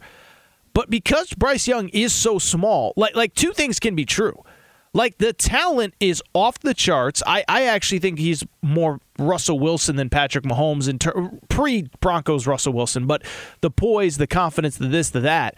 But I will say that frame is scary. Now he really he had the one shoulder thing at Alabama, but that was a fluke thing. Like I, I will say, he's small But this isn't like a Tua situation where Tua came in with two, three, four injuries during his college career. I do think, though, the size and the frame of Bryce Young will probably be the biggest storyline going into this draft season, I would think. It will be, but it's not going to affect his draft position too much because we know how good Bryce Young is. We talked about it all during the college football season. I kept saying, you realize just how special he is because what's around him is not what Alabama had grown used to, especially when it came to the wide receiver talent and what he was able to maximize and just how how how much was on his shoulders on a regular basis. We said the same thing about Caleb Williams at USC. Now he had he had some running buddies there that helped him out, but he also dealt with a ton of injuries, and what he did was super impressive. And, and winning the Heisman made all the sense in the world, especially given that. But we know we know how special uh, Bryce Young is. If he can hold up, as long as that body type can hold up against the monsters in the NFL. But to your point about Tua, I'm not worried about Bryce the way I was about Tua. I didn't want Tua in the first round if I was a team that could have had him because I was worried about the injury risk. Because he didn't finish consecutive SEC seasons due to injuries sustained against SEC talent. Well, it was only going to be worse in the NFL. Bryce got banged up and missed a little bit of time this year, but Bryce Young played in an SEC full of monsters and is still standing at the end of it and was still stellar pretty much throughout his entire college career. His football IQ is off the charts. His leadership intangibles off the charts. He's got everything except the measurable height and a little bit more weight. Like if he was Jalen Hurts' size, man, people would be crawling over broken glass to give up everything they had to draft him. But whatever stock you can place in a young man, I'm going to place in Bryce Young. I believe Bryce Young is absolutely going to be special. That said, can we stop with the he's a smaller Patrick Mahomes? Can we stop and just say he's Bryce Young? Was that not good enough? We know what Bryce Young looked like in college. I don't want to put the added pressure on him by by doing that. It, it's unfair to both parties. It's unnecessary, but again, it's just designed so that First Take can talk about it on Monday morning. Like all of this is just what take can I have as a draft expert that is going to then become part of the news cycle on Monday and Tuesday for ESPN across their shows, or for Fox across their shows, or whatever it is, for radio across their shows? And this is going to give you exactly what you want. And we can discuss and talk about how great both those guys are, but it is completely ridiculous to be speaking of Bryce Young in Patrick Mahomes terms. Like there's there's there's no reason to be making these comparisons other than the reason I just gave you. Well, and I, I you know, you can compare him to an NFL quarterback, but he doesn't play anything like Patrick Mahomes. No. And it's like, you know, that that's the part that that I, I don't know. I don't think Todd McShay is a guy that's doing it for sound bites. Like I guess I get the point that he was trying to make is that he's a poised quarterback. But like I, will say this, like when I think poise, uh, you know, Patrick Mahomes isn't necessarily the first person I think. As a matter of fact, I think Patrick Mahomes is sometimes better when there's chaos, when he's running around, when he's throwing the ball from a weird arm angle. Like that's kind of what makes Patrick Mahomes Patrick Mahomes. And there are plenty of quarterbacks that are poised in chaos. Uh, just not sure Patrick Mahomes is one of them. And again, I I, I don't have a problem, and I, I'm not saying you do, Jason, but I don't have a problem with comparing draft prospects to NFL players. I just think it's a bad comp.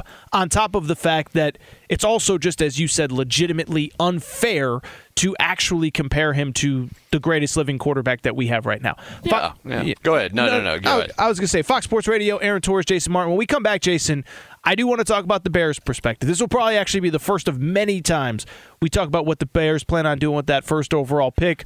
Already smoke coming out about potentially drafting Bryce Young and trading Justin Fields. Do you keep Justin Fields? What do you do?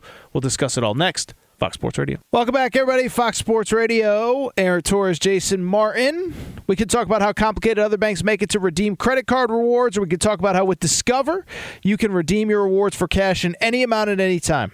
I mean, talk about amazing. Learn more at discover.com slash redeem rewards. Terms apply. All right, Jason, we've been teasing it for about four segments now. Uh, of course, a lot of different conversations about the draft, really, but um, the Bears are on the clock with the number one overall pick. And again, I think part of it's because the Super Bowl's done, all that good stuff. Um, uh, things are starting to ramp up in terms of conversation. And so, my question for you, well, it, it's a it's a twofold question. I'll just ask you. I'll just ask you the part that I care about. Uh, not will they, should do, do you think they will? Not should they? Because I personally think it'd be idiotic. I think Justin Fields is that dude. I think you know you can trade the first pick to get other pieces around him. But do you think they will ultimately trade Justin Fields and take a quarterback number one overall? I think they're going to try to make people believe it to make sure that yep. the price is as high as it possibly can be. Uh, I mean, this is your leverage play. And if you're going to do it, then and, and you want to make sure that your guy is taken care of and you believe in Justin Fields, then you've already told him behind the scenes, look, don't buy into anything we're saying. and then of course you hope that somebody doesn't make an offer you can't refuse. But I I'm not as bullish right now on Justin Fields as you seem to be, but I was going into the league, and this is it. I just don't have enough information to know for sure because the Bears have been so poorly run and they've done so little to surround Justin Fields with what he needs to succeed offensively that I have no idea what he can do with that franchise. I don't know if he's that guy because they have not put him in a scenario where we could see it. We know what he can do as an athlete. We know how fast. Like watching him run with the football is absolutely scintillating, and we saw what he did in college, and we knew how we felt about him watching him then. And I was super high on him, and I said on this program, and, maybe it was it was before this program, it was when I was still hosting solo. Um, I said. Mark it down. He will have a better career than Zach Wilson because I believe that the Jets were making a mistake or whoever was going to draft Zach with Justin Fields still on the board was making a similar mistake to the ones that believed that Mitch Trubisky was going to be better than Deshaun Watson as a football player. And it was the same franchise, as a matter of fact, that took Trubisky, but then finally did, you know, bring in a Justin Fields. But I just don't know right now because of how bad the Bears have been, especially offensively, whether or not he's the guy or not. And if if if I'm not 1000% sure and I am in that front office and I am part of that brain trust, then I might have to draft Bryce Young. I still think that you're right and they think he is the guy, but I bet you most of the reporting is going to indicate that they're not sold on him to see how far they can drive this price up because they know somebody is going to pay a king's ransom, maybe one of these new coaches or, or, I mean, the Colts is the one that you're seeing talked about a lot, and it would make total sense to give Shane Steichen, you know, his guy to come in there and be able to mold and hopefully do similar things with him as he did with the Alabama slash Oklahoma quarterback that he had in Jalen Hurts. So there's there's a lot there, and I think we're going to hear a lot more about this. I still believe in Fields. I'm just not sure because of how badly things have gone. Couple things. One, I do hope that if there is no intention to trade him, that the Bears front office is smart enough to get in his ear and say, hey, lay low for a couple weeks. This is what we have to do. We're trying to leverage to get you help. Um, and that they don't just totally burn a bridge with their potential franchise quarterback if they're not actually going to trade him. Um, I guess what I would say on, on the field stuff is to me, here is why I wouldn't trade Justin Fields for whatever, is because I don't believe that any of these guys are definitively going to be better than him. If this was next year and it was Caleb Williams, then yeah, you trade Justin Fields and say we're taking Caleb Williams, number one, no questions asked. Sorry about it, uh, Justin Fields. Good luck in wherever. But we just talked about it. Bryce Young's small. Like he, he he's very talented, but but he could have uh, you know trouble staying healthy for a full 17 game NFL regular season. C.J. Stroud, I certainly have question marks about. I mean, you know, big games outside of he was great against Georgia in the playoff, but prior to that had struggled in big games. You go on and on down the list. Will Levis, we know how everybody feels about Will Levis on this show. Anthony Richardson, I just expressed how I felt. So I guess that's my only trepidation with trading Justin Fields. I, I think if you're going to trade Justin Fields, it's got to be a grand slam home run, no doubt about it. And I just don't know that any of the guys in this year's draft are that guy. I think Caleb Williams is that guy. Maybe we feel that way about Drake Maye by this time next year. Trevor Lawrence was that guy. Andrew Luck was that guy. There have been others.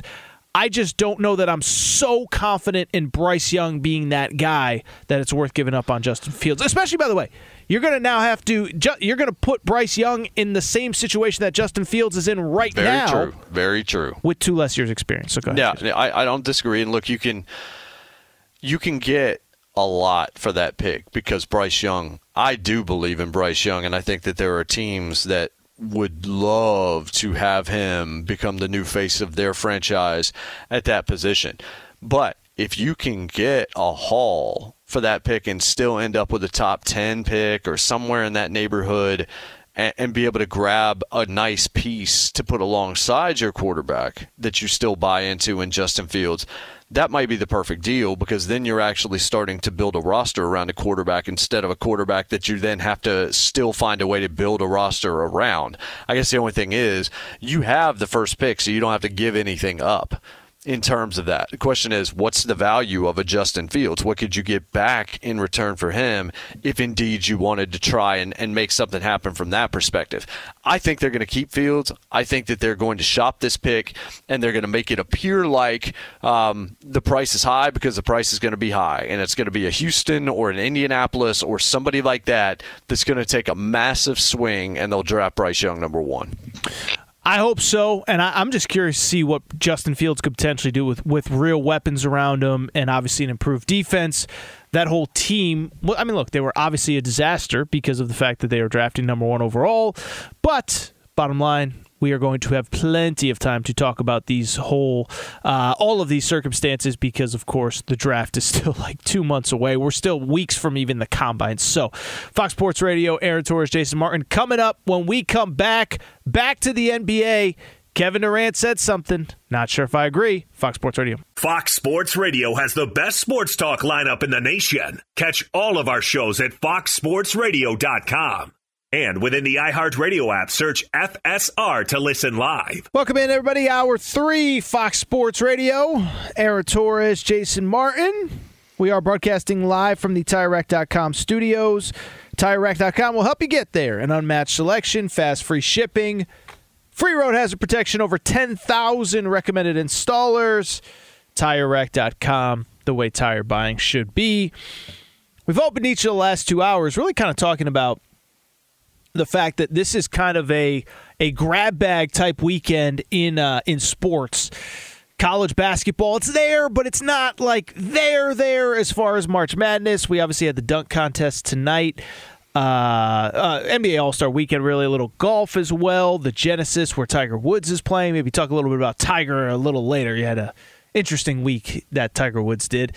Um, also the XFL premiere. Let me just ask you, Jason. You said uh, to lead the show early on um, that uh, that the NBA All Star Weekend and then some WWE was on your two monitors. Uh, what were you What were you kind of browsing or what were you watching today? If you if you had time to, to kind of sit in front of the TV, I know you obviously spend Saturdays with the family, but but was there a priority for TV one uh, in the Martin household today? I did watch Tennessee Kentucky today. Uh, I saw Indiana and Illinois, or at least bits and pieces of that game. Uh, a little bit of the Kansas ball game and the comeback against Baylor. So I was kind of like bouncing around here and there. Um, my screen did find the XFL about a half hour ago, at least for a couple of seconds. Um, so I mean, it, it, was just kind of moving around. Uh, I would say the thing that I paid the closest attention to probably was Tennessee, Kentucky, because uh, without getting into much detail because there's not much to say here. Kentucky won the game, but I don't know that I've ever seen a team that I think is talented go as cold as Tennessee can go offensively. Like, I'm not going to pick them to do much in the NCAA tournament. One, I, I, don't love Rick Barnes in the tournament, but the biggest reason is just because, and this this beat them last year actually in the tournament against Michigan. They went ice cold, could shoot. Well, that's happened like repeatedly over the last couple of weeks. They beat Alabama midweek, but have lost to Kentucky twice. They lost to Florida. They lost to Vanderbilt. They've lost to, on multiple buzzer beaters. And a lot of it is just they, they go through these spells, Torres, and you know college basketball better than just about anybody I know, um, where they just can't put the ball in the hole. Like they're almost, their bad games are nearly unwatchable And if there's a team that can exploit their defense just a little bit, they can pull out to an insurmountable lead, and that's kind of what we saw Kentucky do today. Well, I won't bore people with too much Tennessee talk, but what I will say is if you can ever have a concerning win over a number one team in the country, I think Tennessee kind of did. Now, everybody got lost in it because they won and everybody's happy, and fans are allowed to be happy when you beat the number one team in the country. But I said this after the game is they took 15 more free uh, 15 more field goal attempts and five more foul shots and they won by nine, and it was really close until the final minutes. And oh, by the way, Alabama turned the ball over a season high 19 times in that game. And so they Tennessee really should have won that game by probably 20 points if they were functionally functional offensively. They actually finished the game only shooting 36% from three or 36% from the field. Now, again, part of it is Alabama's a good defensive team, but that is who Tennessee is. Is even when they have the signature win of their season, they went ice cold uh, offensively. I should mention, by the way, uh, we don't you know, we don't have to spend a ton of time talk, breaking down uh, bas- college basketball, but. Alabama, by the way, did bounce back with a 49 point win today over Georgia. So for people that were worried about the Crimson Tide, they get to number one for the first time in 20 years this week, Jason. Uh, they lose the first game as number one. They bounce back with a 49 point win this week. Yeah, I mean, look, we know this already, and we can move on after this there's no great team in college basketball this year. Like there's there's no team that's just definitively better than everybody else. I still think Alabama might be that squad that that is better. Do I think they're going to win the tournament? I have no idea. It's going to be a fun tournament because it's going to be so baffling from moment to moment what's happening because there's eh, the second you start to like somebody, they'll lose multiple weeks in a row. We saw Purdue do it, and we saw Alabama lose midweek. Like there's a lot of pretty good teams. There's a lot of teams that can beat a bunch of other teams and can be beaten by a bunch of other teams. So, yeah, that's the state of college basketball right now. Is just bring on this tournament because it's just going to be a crapshoot. Like this is the one where you you just fill out a bracket and you just sit there, and I think you just uh, cross both fingers because who in the world knows what's going to happen? Zero doubt. And I'll say this is we're actually there's some highlights on right now, but Baylor was the one that I thought okay they they might be you know a big time problem. They were up against Kansas today. Now Kansas is really good. But how about this? And I know you know, but for the, the person that's driving around that maybe wasn't paying attention, Baylor was up 13 points at halftime. Kansas ended up winning by seven to 16 points. So what is that? A 29 point second half swing on the road, and so Kansas, the defending champ, is looking good again. But Baylor was the one that I thought, and it just shows you when you blow a 13 point halftime lead and get outscored by 29 in the second half, it maybe shows that you're uh, you're beatable like everybody else is this year in college basketball. So let's actually go to the uh, let's go to the NBA, Jason, because all Star Weekend is this weekend. We talked a little bit about the dunk contest earlier. If you missed any of that, you can go back in uh, and download the podcast after the show. But what's kind of interesting is uh, is that obviously, look, with, with All Star Weekend comes a lot of media availability. All the best players in the NBA are in one place at one time, and they're all talking to the media. And so there's been a lot of very interesting things that have come out of the NBA All Star Weekend media availability. But one that caught my eye came today when Kevin Durant was kind of just asked about his entire situation in Brooklyn. Obviously, he demanded a trade. Kyrie Irving demands a trade. And of course, a year ago, James Harden was on the team and demanded a trade as well. So Kevin Durant was asked about it, uh, was asked if he thought it was bad for the league that players were demanding trades. It's worth noting that earlier in the week, Adam Silver mentioned that he is hoping that this is something that kind of gets solved in the coming years. He doesn't think it's good for the league. Here's what Kevin Durant had to say about um, about players demanding trades. I don't think it's bad for the league. It's bringing more eyes to the league. More people are more excited. The tweets that I get, the news hits that we got from me being traded, Kyrie being traded, it just brings more attention to the league, and that's what rakes mo- the money in when you get more attention. So I think it's great for the league, to be honest. Jason, do you think multiple star players, and I'll be quick here, but Kevin Durant, Kyrie Irving, James Harden has done it twice, Kawhi Leonard, Paul George, Jimmy Butler, I could go on and on. Anthony Davis, but we'll stop there. Is it a good thing for this many superstars to be demanding trade? I'm trying to I'm trying to see this from KD's perspective. It definitely makes news. It's it's like saying that Meghan and Harry are good for the royal family.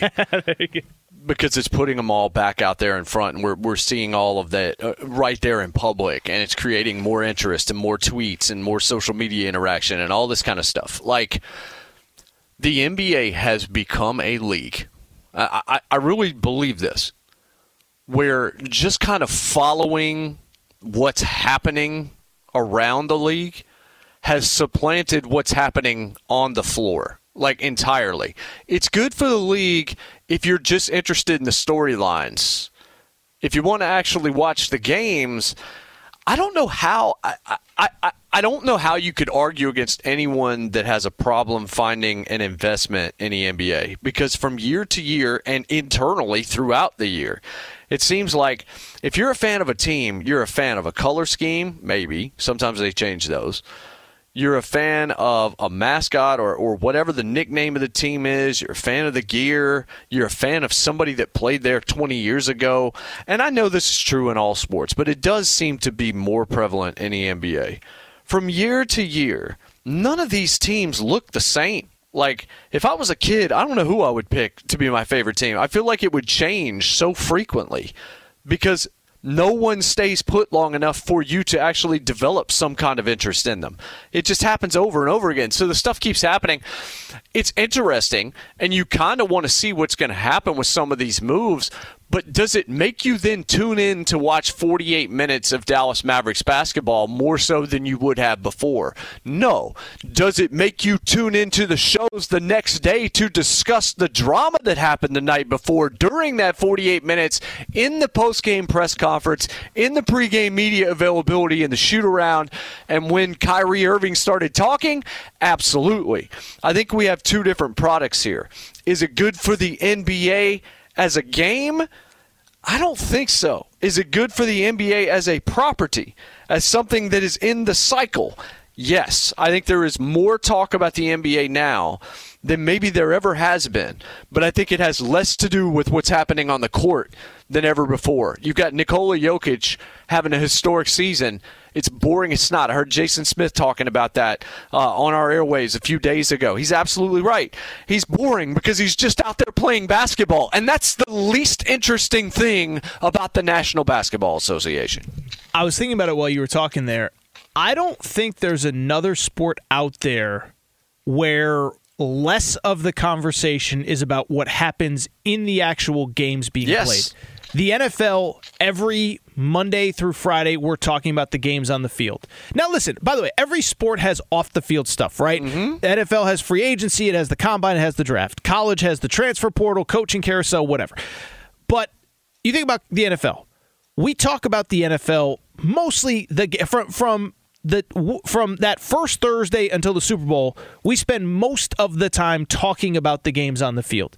College football, we talk about the games on the field. Now, we love the crazy, weird stuff that happens in college football, but at the end of the day, we're talking about Jimbo Fisher just lost another big game. Has Kirby passed Nick Saban? We're talking about the results on the field. College basketball, I know the narratives aren't as sexy, but tomorrow the conversations will be can Kansas repeat? Can Kentucky make a run? Whatever it may be. But it will be about the games on the court. The NBA, I, what are we talking like like what is the conversation now i think part of it and this is kind of tied into trades and stuff like that it's hard to have real conversations about what happens on the court because you're not consistently seeing all the players in big games in big moments and so it's hard to gauge okay how good is this team how good is that team when you never see the teams together but i will say this i, I don't think it is good for the nba I don't think it is good for all these players demanding trades. I'll tell you what, Jason. This this is kind of a, a layered topic and I want to continue the conversation. So, what we'll do, we'll come back, we'll continue this conversation. Kevin Durant says it is good for the NBA for players to demand trades. Not sure I agree with him, and I'll explain why next. This is Fox Sports Radio. Welcome back, everybody. Fox Sports Radio. Aaron Torres, Jason Martin. Brought to you by Progressive Insurance. Progressive makes bundling easy and affordable. Get a multi policy discount by combining your motorcycle, RV, boat, ATV, and more. All your protection in one place. Bundle and save at progressive.com. For the break, we were reacting. It is All Star Weekend, bunch of NBA media availability, uh, and and one thing that came up today, very interesting conversation. from Kevin Durant. Uh, Kevin Durant was asked about, you know, him demanding a trade, Kyrie Irving demanding a trade. Here is what he said. He said, "I don't think it's bad for the league. It's bringing more eyes to the league. More people are more excited. The tweets that I get, the news hits that we get." Get from, on being traded, Kyrie being traded, me being traded. It just brings more attention to the league, and that's what rakes the money in when you get more attention. So I think it's great for the league to be honest. Jason, so I'll just say this is I think one, there's an element of what you said a minute ago, which is yes, it brings more attention to the league, but it also, you know, it's it's hard to follow teams, it's hard to do this, it's hard to do that. What I would just say though is, you know, he says it brings more attention to the league and that's what rakes money in. Let me say this and it's something a lot of people have talked about on this network. Bottom line is NBA ratings are going down. And we could talk about the myriad of reasons why. But NBA ratings are tanking in a way that no other major sport is. I mean, NBA fans will tell you, and we'll get a few tweets and, and, and all that over the next few minutes. Oh, you know, nobody consumes more than the NBA because it's digital, digital and and that. Here's about mine. 113 million people just watched the Super Bowl. Okay. We had 50 plus million people watching conference championship games, 40 plus million people watching divisional round games. The NCAA tournament and Final Four was up last year. Major college football. We just had our highest rated uh, college football playoff since the first year in 2014. NBA ratings are going down, and they are a fraction in the biggest games in the finals and the conference finals of what we were getting even five, six years ago. Bottom line is, I don't think it's good for the league. And it's not only that it's my opinion, but the idea that because you're getting tweets and you're getting this and you're getting that, that it's good for the overall health of the sport. There's no metric other than maybe social media engagements, which I don't think the NBA gets paid off Twitter or Instagram. So I don't really even think what he said is true. Like, it's one thing if it's true and I just don't personally like trade demands. I don't think what he said is true it's bringing more conversation to the sport, but conversation isn't leading to people actually engaging by watching the sport itself, Jason. Yeah, so Durant said teams have been trading players making acquisitions for a long time. Now, when a player can kind of dictate where he wants to go and leave in free agency and demand a trade, it's just part of the game now. So I don't think it's a bad thing. It's bringing more and more excitement to the game. And then Kyrie says speculation and narratives is what makes this entertainment kind of seem a little bit more important or more of a priority than it actually is. Like it's my life. It's not just a dream that everybody can gossip about. When you work as hard as I do or anyone else in a specific profession, I feel like you should have the liberty and the freedom to go where you're wanted, where you're celebrated, and where you feel comfortable. Okay. Kyrie, your happiness, your life does not necessarily equal out to it being better for the league in which you play. Well, let me let me jump in on that too because he said, uh, you know, that uh, you know that that players for years and Kevin I think it was Kevin Durant that said players for years have been stuck in bad situations and now they're changing it. And it's one thing if you're Anthony Davis and you and we've talked about the differentiation, but you're Anthony Davis and you're drafted to the Pelicans and for 10 years they just can't put a winning team around you. It's quite another when Kevin Durant and Kyrie Irving choose Brooklyn in free agency and then decide one day, poof, I don't want to be here anymore. And that's the part that that I, I think it's crap, right? Like like I get the idea. Like it's funny, right? We just talked Justin Fields. I actually feel bad for Justin Fields because he was drafted by an incompetent organization. I think the best thing that could potentially happen to Justin Fields is actually getting traded and let them start over with Bryce Young or CJ Stroud or whoever. So I get the idea that it really does kind of suck that sometimes great talent is drafted by mediocre organizations and there's nothing they can do about it. But that's not what Kevin Durant just experienced. That's not what Kyrie Irving just experienced. As a matter of fact, Kyrie Irving now is going on multiple trade requests. Trade demanded a trade out of Cleveland and demanded a trade out of Brooklyn. And so you can't sit there and say, well, you know, I mean, the, the the owners and the teams have had all this control for all these years. You had control. You picked the situation. You made it a complete disaster. So stop telling us that it's somebody like like this is what drives me crazy about NBA players. And I'm sorry to go on this rant, but it's like the, the, the lack of self awareness is just so jarring. and as to why ratings are down, why maybe Twitter consumption is up, but that the game, you know, uh, results are. I just don't think NBA players have any concept of what the real world is like. These guys have, you know, to be blunt, let's just be honest. They won the genetic lottery.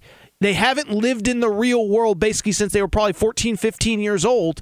They have no concept of what it's like. They have no idea how silly it sounds to sit there and say, "Oh, it's so unfair." You know, we, we get we get drafted, and now we're deciding where we're going to go. You decided to go to Brooklyn, so I didn't know I was going to go on that rant and tangent. But it's like the lack of self awareness from some of these guys drives me absolutely crazy. The thing for me is a, it's a little bit deeper than that. In that guys like Durant and Kyrie and James Harden and some of these guys, they just continue to seek out this perfect existence that, that isn't real. Like Fair. no situation is going to be flawless. You go to Brooklyn, there were going to be challenges. You went to Golden State, should have been a perfect situation, but you got there and you realize, oh wait, they love Steph here. Like they they like me a whole lot, but I don't know how much credit I'm going to have to. I'm actually going to get here. I might have to Eric Bieniemy and go somewhere else in order to get that credit. I might have to go somewhere else to to really achieve that level of greatness, at least in my own mind. But all these guys, like Kyrie's been disgruntled where he was. He didn't want to play with LeBron, and all of a sudden that that relationship fizzled. Go to Boston. Oh, that's going to work out great. Horrible fit. He's sitting on the sidelines sulking. Looks like the entire team's going to detonate around him. His coach ends up, you know, leaving, moving into a front office gig uh, through all that process. Then he goes to Brooklyn, not happy there. Then he moves on, and all these other kinds of things.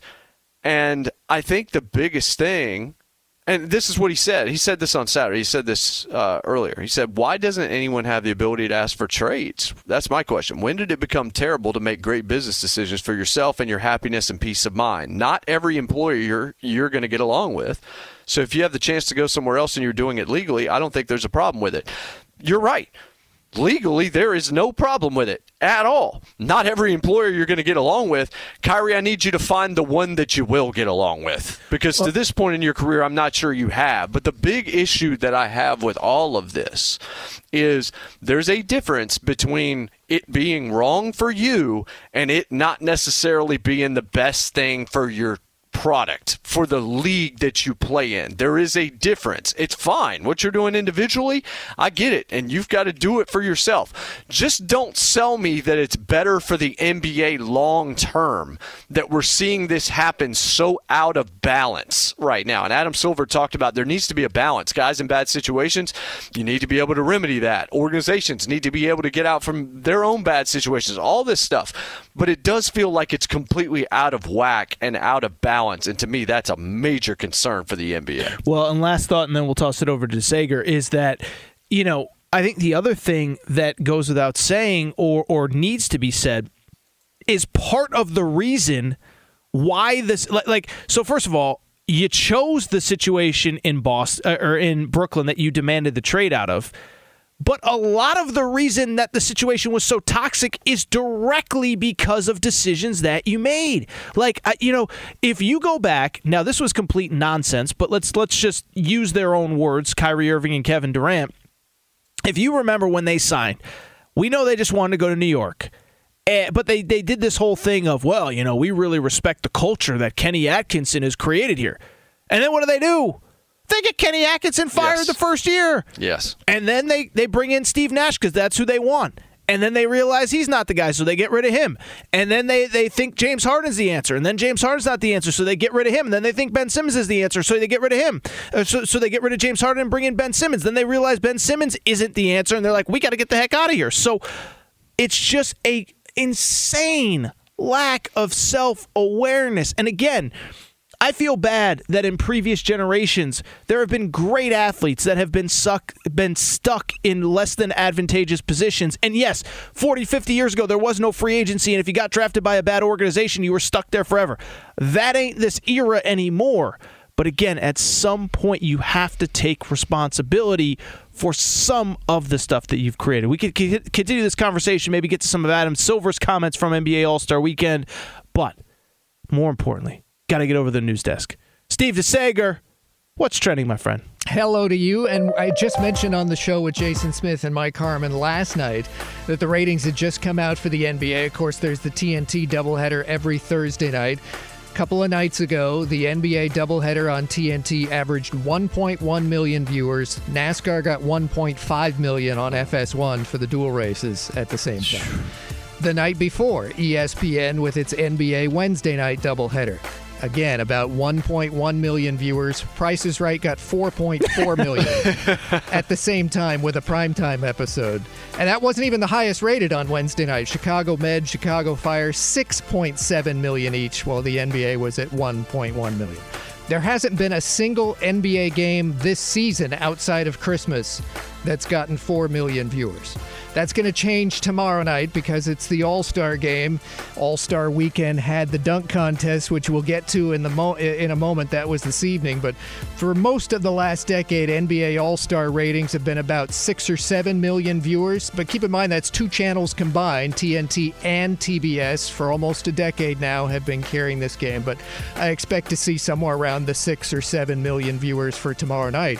Baseball's All Star game got seven and a half million last summer, and that was a record low for that sports exhibition, just to put it in perspective. Mac McClung was the dunk contest winner tonight. Three perfect scores out of four dunks, and immediately afterward, he committed to defending his title when All Star weekends at Indianapolis next year. As he put it, if you guys will have me, I'll be back. And the three point contest winner was Damian Lillard of Portland.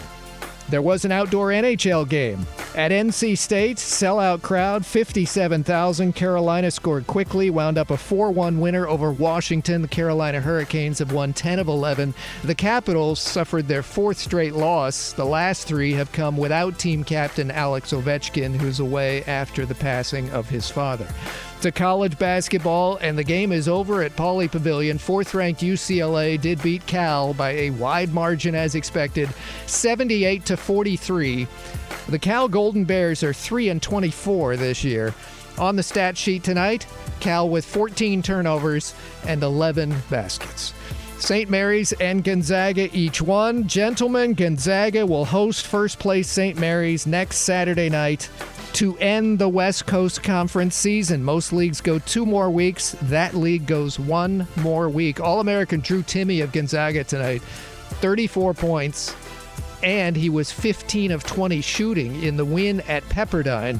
Stats Inc. says this is the seventh time in his career that Timmy has scored at least 30 while shooting 75% from the floor or better the most such games by any Division One player in the last 25 years.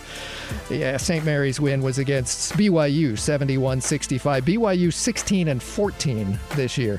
Kansas was down 16 points late in the first half and still beat Baylor. Texas in overtime defeated Oklahoma. Virginia edged Notre Dame 57 55. Kentucky beat Tennessee. Tiger Woods in LA shot a third round 67. He's up to a tie for 26th place. Jon Rahm leads by three strokes.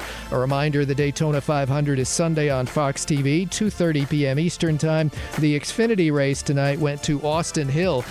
And you mentioned earlier in the show that the coordinators of the Philadelphia Eagles have left for head coaching jobs in the NFL, one to Arizona. The Cardinals have hired an Eagles assistant as their new defensive coordinator, linebackers coach from Philly, Nick Rallis, age 29, gets the gig, so he becomes the youngest coordinator in the entire league. Back to you.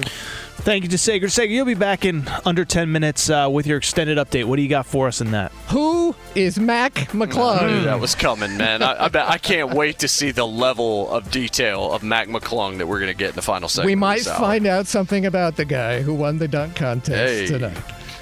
Okay. Well, will we That's find not out? the if- only thing, but it's certainly going to lead. And, of course, we'll congratulate Michigan on what, what went on tonight. Details there. Fantastic. Well, we appreciate you, and we'll be talking to you in just a few minutes. Mm-hmm. Fox Sports Radio, Aaron Torres, Jason Martin. We are broadcasting live from the TireRack.com studios. We could talk about how complicated other banks make it to redeem credit card rewards, or we could talk about how with Discover you can redeem your rewards for cash in any amount at any time. I mean, talk about amazing. Learn more at discover.com slash redeem rewards. Terms apply. Really quickly, Jason, uh, I think we touched a little bit of a nerve with that NBA conversation. Got a couple interesting tweets in. Uh, Russ V is the GOAT tweets in. these NBA players are always whining or demanding a trade. If they want to demand a trade, these dudes should pay back 95% of their already overinflated salaries with 50% interest. Well, that isn't going to happen. But what I will say is that I, I do think it leads to, um, I, I think what I said a minute ago is that this is why I think the NBA is struggling in ratings because I don't think these players have any self awareness at all from this perspective when things aren't going well at work. You know, Kyrie and Kevin Durant both made quotes about you know, uh, your employer isn't good. Um, not every employer you're going to get along with. So if you have a chance to go somewhere else and you're doing it legally, I don't think there's a problem with it. I agree with that if you're doing it legally. The problem is in every other walk of life, if there is a contract, you don't just get to force your way out. And so I think Russ has something to that where I, I, they're not going to pay back their salaries, they're not going to pay inflation or whatever he said. But at the same time, I think that's part of it is that, like, it's just so counterintuitive to what the average consumer, what their life is like, where we can't just not do our jobs and show up and get paid, let alone get paid tens of millions of dollars. I think that is the number one thing that I just don't think these guys get, Jason. Yeah, I mean, I think they're. I think that's accurate. It's not just that they're moving around and it's hard to get any kind of a feel for a team that you could stick with and actually begin to root for if you haven't if you don't already have one. But the other thing is, and I we we've talked about this many times on the show, and I already said I'm not buying tickets to an NBA game right now because I can't be so sure true. who's going to play. Mm-hmm. I don't know who's going to take it off. And then when I look at ABC a couple of weeks ago, and it's Lakers Warriors, but there's no Steph, there's no LeBron, there's no Klay Thompson, Draymond's out, like all of this stuff. It happens so often. This stuff, to, and, and look, injuries is one thing, but this doesn't happen in other sports. It just flat out doesn't. And you talk about when things aren't going good at work and all that kind of stuff. Dude, when things are bad when it comes to entertainment, then you got to have your A list guys. Like, this is where Adam Silver behind closed doors has to find a way. Like, guys, we got to have you playing. Like, there's no league without the stars. All due respect to Mac McClung like we we understand like we got to have the A-list dudes and eventually we got to see them on the court playing ball. We can't just talk about them on podcasts and radio shows and television shows during the week. Play basketball. That is those those two things in concert. Nobody staying put seemingly at all. Contracts not being honored for even before they start, there's dudes demanding trades in public, which is great for what we do, but terrible for what the NBA does. And then past that, you bring them in, and then they don't play. They miss key games. At the very least, if you're going to be on national television, that's probably not a good night for load management. Not not if I'm running a business. Like, dude, when I pay you, you need to be on the court actually doing your job, helping us that's the value of you to us is that you're actually there for people to see, to buy tickets, to buy merchandise, all of that kind of stuff. It all works together. And the NBA falters on it because I do think individually these players do have a ton of power and more power to them for for negotiating it the way that they have but they're not using it responsibly for their league. They're they're just worried about themselves and it is harming the league. They're doing great but the league itself is floundering because no one can get a sense from night to night of what the NBA is going to bring them as a product. I think it's such a great point on the purchasing tickets thing is, you know, and, and the funny thing that I keep hearing is, well, you know, I mean, the, the, the there's too many games, and well, okay, if you're if we're cutting ten percent of the uh, work time, are you cutting ten percent of your salary? Of course you're not. So that's out of the equation. Well, we need too many back. To, we already extended the schedule by like two weeks to, uh, to to give you more travel time, to give you more rest. There is now a week off for All Star Weekend. Like after this game, I'm pretty sure they don't play again until Thursday or Friday of next week. You get a full week off, so it's just. Uh, I think the NBA has real problems, and I think you know, I, I think frankly, it's going to take stronger leadership than Adam Silver to get them solved but I think they got real problems. And I, I think KD and, and, and Kyrie's comments this week kind of just speak to how out of touch so many of these guys are. Fox Sports Radio, Aaron Torres, Jason Martin. Coming up when we come back, DeSager, extended update Oh, you wanted Mac McClung details? You got them. Fox Sports Radio. Welcome back, fuck everybody. At Bet365, we don't do ordinary. We believe that every sport should be epic. Every home run, every hit, every inning, every play. From the moments that are legendary to the ones that fly under the radar. Whether it's a walk-off grand slam or a base hit to center field. Whatever the sport, whatever the moment. It's never ordinary at Bet365. 21 plus only must be present in Ohio. If you or someone you know has a gambling problem and wants help, call 1-800-GAMBLER. There's no distance too far for the perfect trip. Hi, checking in for. Or the perfect table. Hey, where are you? Coming! And when you get access to Resy Priority Notify with your Amex Platinum card. Hey, this looks amazing! I'm so glad you made it. And travel benefits at fine hotels and resorts booked through Amex Travel. It's worth the trip. That's the powerful backing of American Express. Terms apply. Learn more at americanexpress.com slash with Amex. I'm Katya Adler, host of The Global Story. Over the last 25 years, I've covered conflicts in the Middle East, political and economic crises in Europe, drug cartels in Mexico. Now I'm covering the stories behind the news all over the world in conversation with those who break it. Join me Monday to Friday to find out what's happening, why, and what it all means. Follow the global story from the BBC wherever you listen to podcasts. Fox Sports Radio, Aaron Torres, Jason Martin broadcasting live from the TireRack.com studios. We are brought to you by Progressive Insurance. Progressive makes bundling easy and affordable. Get a multi-policy discount by combining your motorcycle, RV, boat, ATV, and more. All your protection in one place. Bundle and save at Progressive.com. As we do every time, every week around this time, we toss it over the news desk. Steve DeSager with an extended update. What do you got for us, DeSager? First and foremost, kudos to the Michigan Wolverines, and not because they got a win tonight. They beat their rival, Michigan State. That was the Fox TV game. Michigan supported its rival. There was a pregame ceremony. First game for Spartans men's basketball since the shooting on their campus that killed three students and wounded five others. There was a long moment of silence. Then the Michigan band played the Spartans alma mater, and the arena in Ann Arbor was lit with the green and white of its rivals' colors. So kudos to mm-hmm. how that worked out today. As for the NBA, All Star Saturday night, and you're right, the league is on All Star break until Thursday night when the schedule resumes. Mac McClung was your dunk contest champion. Here's how one of his perfectly scored dunks sounded in the Spanish language broadcast. La intención. McClung! McClung!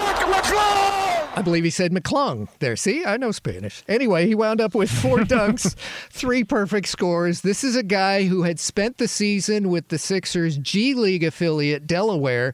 Just this past week, signed a two-way contract with Philly, so he could be e- either in majors or minors, essentially, averaging the best on his team in the G League at 19 points a game. Although I looked it up.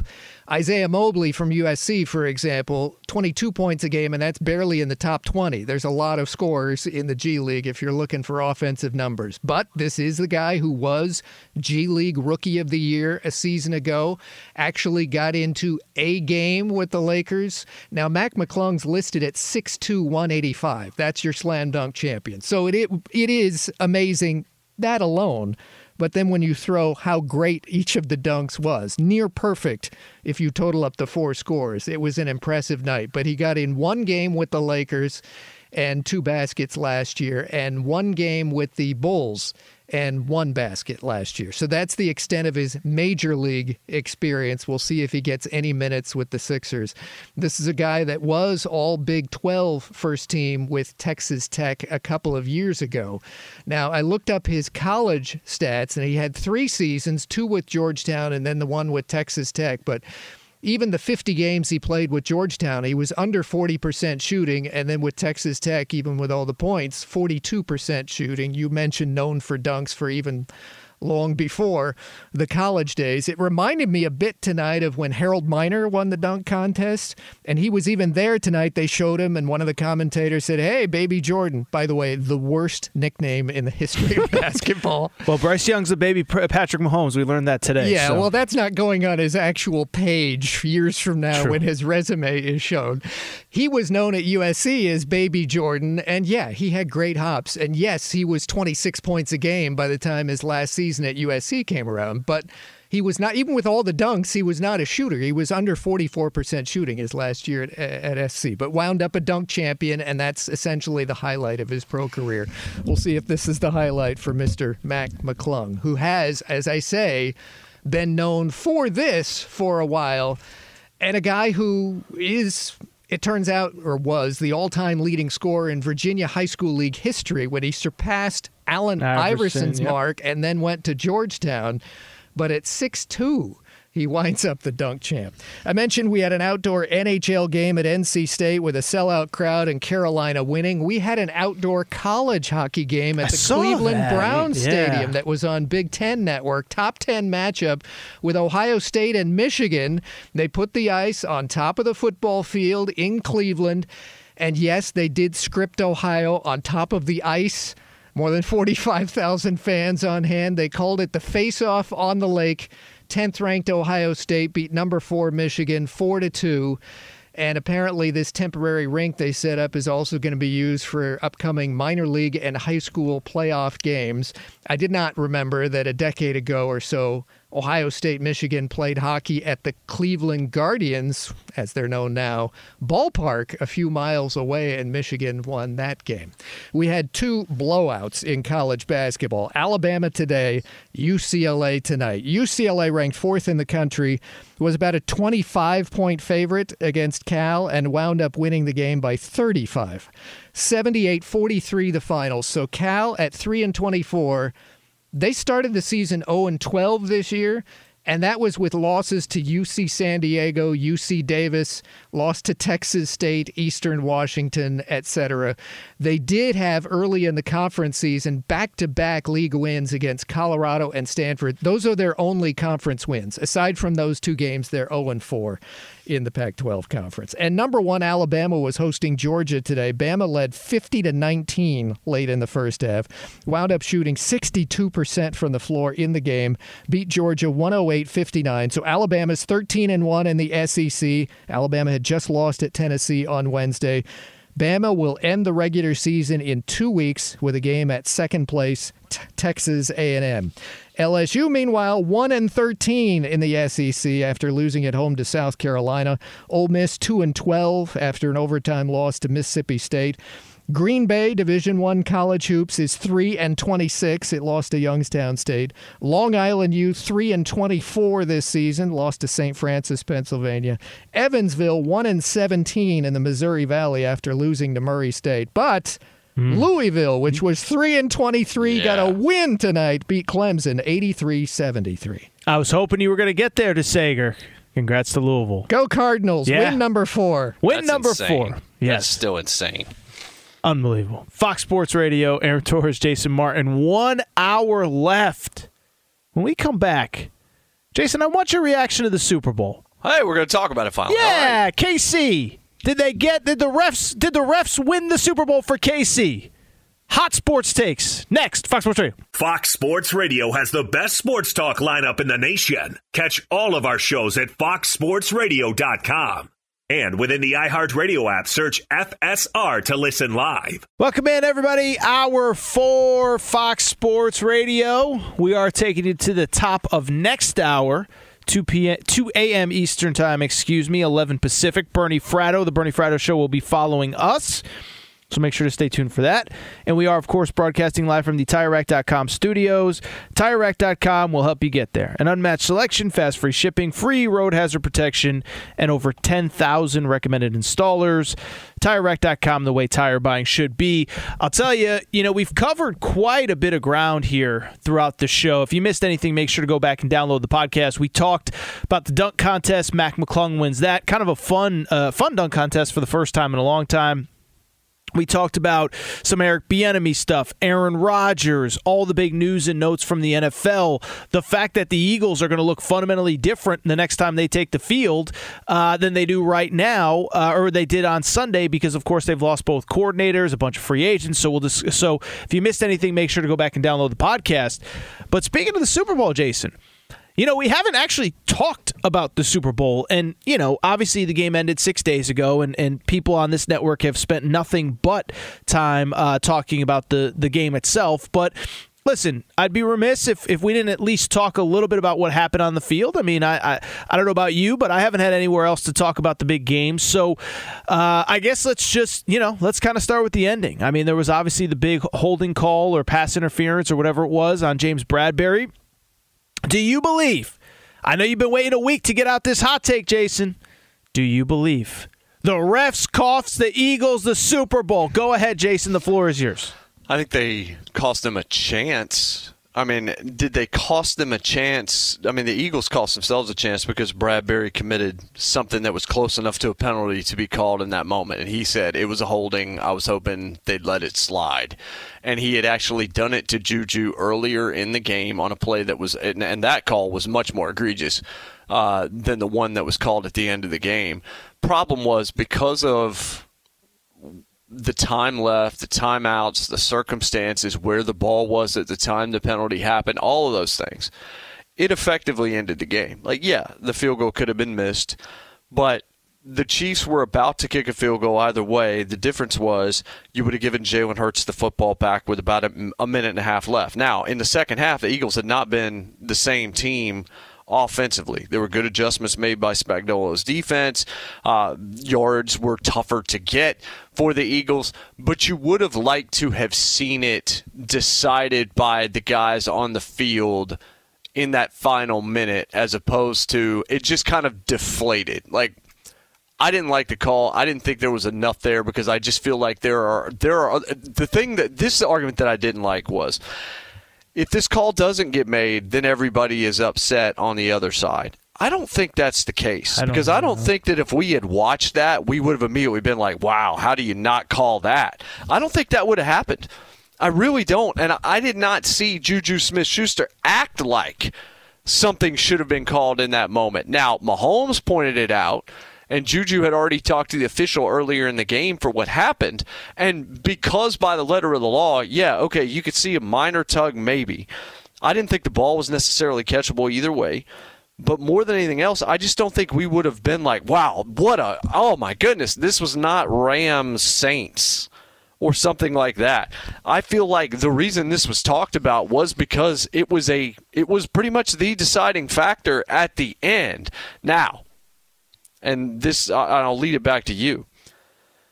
The defense of the Philadelphia Eagles in the second half and Jonathan Gannon's guys flat out not being able to match Andy Reid and Patrick Mahomes and Bieniemy and the way that they chose to run the ball and the way that they got two absolute joke touchdowns on perfectly designed plays where they just just left the Eagles looking – just inept, looking completely outcoached. You can't fault that. You have a 10 point lead at the half. You should win that football game. You lose that game, it's not just on one play. I just hate that that's what it came down to because it felt like such a call that if it had not been made, no one would have said, wow, the Chiefs got hosed. Well, that's among many reasons why I don't think you can blame the refs for the loss. I mean, first of all, I've said this all week. I, I, you know, I was texting you, Bo, after the game on uh, on Monday, and it was funny because AJ Brown said the same thing. He he later on said the same thing. Is I thought the game was lost actually late in the third quarter. Uh, you come out of the half, you're up by you know whatever it was. I guess you were up by ten. KC scores a field goal. KC scores a touchdown right out of the half. You then spend seven plus minutes on a length of the field drive to kick a field goal to go up six. And I'm not saying you had to go for it on fourth down there, all that stuff, but but you know, I, I the the whole philosophy of the game was keep the ball out of Patrick Mahomes' hands. Uh, and if you're going to do that, then you got to cash in on third down and fourth down, and you got to keep the ball out of his hands. And You got to make sure to take advantage of of the situations you're in. So I, I, said after the game, I said if your whole game plan is to keep the ball out of Patrick Mahomes' hands, you do that for half, more literally more than half of the third quarter, and it results in a field goal that puts you up six. Uh, I don't know that I came out of that confident, and it was interesting because AJ Brown said uh, after the game, he said on Monday at media availability that was where he thought it was lost. But whether it's that or whether it's exactly what you just said, when you have a second half where you don't get a single stop on defense, you don't force a single uh, drive where they don't get points. You have in the first half a fumble recovery. And by the way, I'm not blaming Jalen Hurts, he was incredible. But you have a fumble recovery return for a touchdown. You don't make a single stop in the second half I understand where uh, where where Philly fans are frustrated, but you can't tell me the refs lost you the game. And oh, by the way, and I think this is obviously the important part as well that I think everybody knows. But obviously, even if that play isn't called, KC still lines up to kick a field goal. If they kick a field goal, they're still ahead, and you still got to go the length of the field to at least get in field goal range. So if if the call isn't made, Kansas City is still very much in field goal range to go ahead and you would have to drive the length of the field to at the very least tie it up. So I, I just it, it was it was a great game. I wish the call hadn't been made. I wish KC had been forced to kick the field goal. I wish that Philly had the ball one more time to see if they could have done something uh, with the ball. With that said, that is not why they lost the game, though. Two things can be true. I wish the call hadn't been made. I don't think it was necessarily a bad call. I wish the call hadn't been made, but that is not what ultimately cost them the game. I don't think it was a no doubt you have to call this. I think that I think it's more that was it a bad call? Like should it have been called at all? Like if that had happened in a regular game, is that something you could justify as being something to call? Sure. I don't think that you had to, and I don't think people would have been up in arms if you didn't. But Defense not been able to get a stop. Mahomes basically played perfect football in the second half on one leg. Remember, this is a dude that's hobbling and you're up 10 at the half. This is a guy that has one incompletion and it's a throwaway in the second half. I think he was 13 to 14 in the second half. The two touchdowns were like five and seven yards. Both those guys were open by 10 yards in the end zone. And oh, yeah, Kadarius Toney's punt return that nearly put the ball into the end zone. Your defense and your special teams put you in a spot where the referees could remove an opportunity for you to win the football game. If that makes any sense, I know that sounds like it's wordy, but you put yourself in a position where the refs could dictate your future and you didn't have to do that. The refs didn't help you in that spot, no question about it. Sometimes that's going to happen. But when you're up 10 and you have the it felt like they had all the momentum in the world as that game's going into halftime and you come out and one team looked like they made adjustments and were ready to go in the second half, and the other one looked like a deer in headlights. And then you start seeing cracks in the armor and mistakes being made.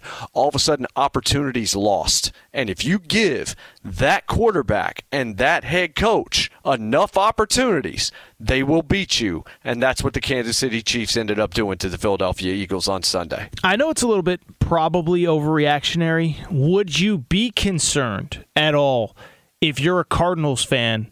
And you just hired the defensive coordinator that could not get a defensive stop, or even the offensive coordinator whose offense largely stagnated in the second half if you're a Colts fan. Would you is is one game on a national stage enough for you to worry if you're a fan of either of those teams or is it just exactly what that is a one game one off deal uh, and we shouldn't make any more big of a deal than uh, about that one game than any other game?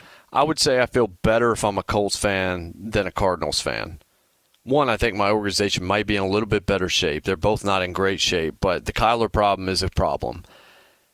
Gannon's defense got exposed, and the problem was that Brandon Aiyuk of the 49ers told you after the NFC Championship game what was going to happen in the Super Bowl, and it's exactly what ended up happening. Like the Eagles could have shut Brandon Aiyuk up, what, but what Brandon Aiyuk went and said was, we were about to expose them before Brock Purdy went down. Basically, he was saying we knew what they were going to do.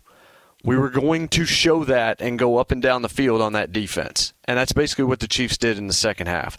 Gannon's a guy that for much of his career has been a quality control coach. He's now head coach of an organization that is fraying at the seams. Steichen, I like his chances because that, that offense was prolific to say the least. And I feel like he had a large part to do with that. And if he's able to go in there and they do, and, and Irsay or, or Ballard and those guys are able to get that first pick, or they're able to get an early pick and get the quarterback of the future and stop this rotating carousel of veteran guys at the end of their careers and whether or not we can make it work with Carson Wentz and all this, if they can get their dude for the future, they have a forward thinking, smart, well respected offensive mind as head coach sounds a lot like we've seen succeed in this league in recent years. Dudes that have that kind of resume, that understand offense, and that are doing new things, using new wrinkles, maximizing quarterbacks, unique skill sets, all of this stuff. I like that hire for Indianapolis. Gannon, I'm just not sure. I'm really not because it did seem like what Aiyuk foreshadowed is exactly what the Chiefs and Andy Reid exploited in the Super Bowl. Well, we just talked about Jonathan Gannon, the uh, former defensive coordinator of the Philadelphia Eagles, now with the Arizona Cardinals as a head coach. Boy, oh boy, did he have something very interesting to say at his opening press conference. We discuss that next. Fox Sports Radio. Welcome back. At Bet365, we don't do ordinary. We believe that every sport should be epic. Every home run, every hit, every inning, every play. From the moments that are legendary to the ones that fly under the radar. See for yourself when you sign up today and get $150 in bonus bets when you bet just $5. Whatever the sport, whatever the moment, it's never ordinary at Bet365. 21 plus only must be present in Ohio. If you or someone you know has a gambling problem and wants help, call 1-800-GAMBLER. Terms and conditions apply. There's no distance too far for the perfect trip. Hi, checking in for. Or the perfect table. Hey, where are you? Coming! And when you get access to Resy Priority Notify with your Amex Platinum card. Hey, this looks amazing! I'm so glad you made it. And travel benefits at fine hotels and resorts booked through Amex Travel. It's worth the trip. That's the powerful backing of American Express. Terms apply. Learn more at americanexpress.com slash with Amex. From BBC Radio 4, Britain's biggest paranormal podcast is going on a road trip. I thought in that moment, oh my God, we've summoned something from this board. This is Uncanny USA. He says, Somebody's in the house, and I screamed. Listen to Uncanny USA wherever you get your BBC podcasts, if you dare.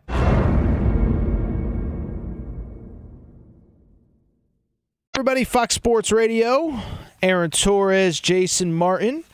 We are broadcasting live from the TireRack.com studios. Bernie Fratto usually joins us at this time, but Bernie is unavailable this evening.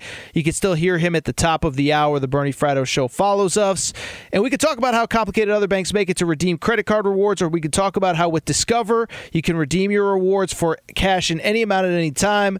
I mean, talk about amazing. Learn more at discover.com slash redeem rewards. Terms apply. So before the break, Jason, we were talking a little bit about the Eagles uh, falling just a bit short in the Super Bowl. KC obviously wins. A lot of stuff goes wrong. Some of it, you know, just natural football stuff. But obviously, there was the uh, you know the fumble return for for the touchdown for KC, and the fact that Philadelphia essentially couldn't get KC off the field. Jonathan Gannon, the defensive coordinator, has since left to be the head coach of the Arizona Cardinals. Why do I bring it up?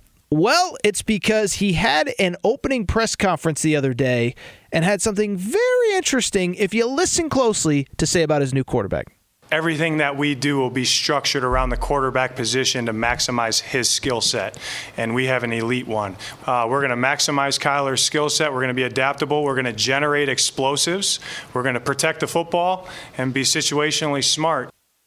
That was uh, Jonathan Gannon, the new head coach of the Arizona Cardinals. And, you know, he slipped something in that sounded a little interesting. I mean, I, I, I know he has to say it, but he said that he believes Kyler Murray is elite. What did you make of that opening press conference where uh, Jonathan Gannon throwing rose petals at the feet of Kyler Murray, who it is worth mentioning, by the way, is obviously coming off major surgery. We don't even know if he's going to be ready for week one next year, Jason. I make of it what choice did he have? Um, I mean, he didn't have to use the word elite. He could have just said, we're building everything around our, our star quarterback or our franchise quarterback or whatever. Well, I mean, if you look at what his skill can do, you can get there. And it's a word that I think sometimes is just used too often.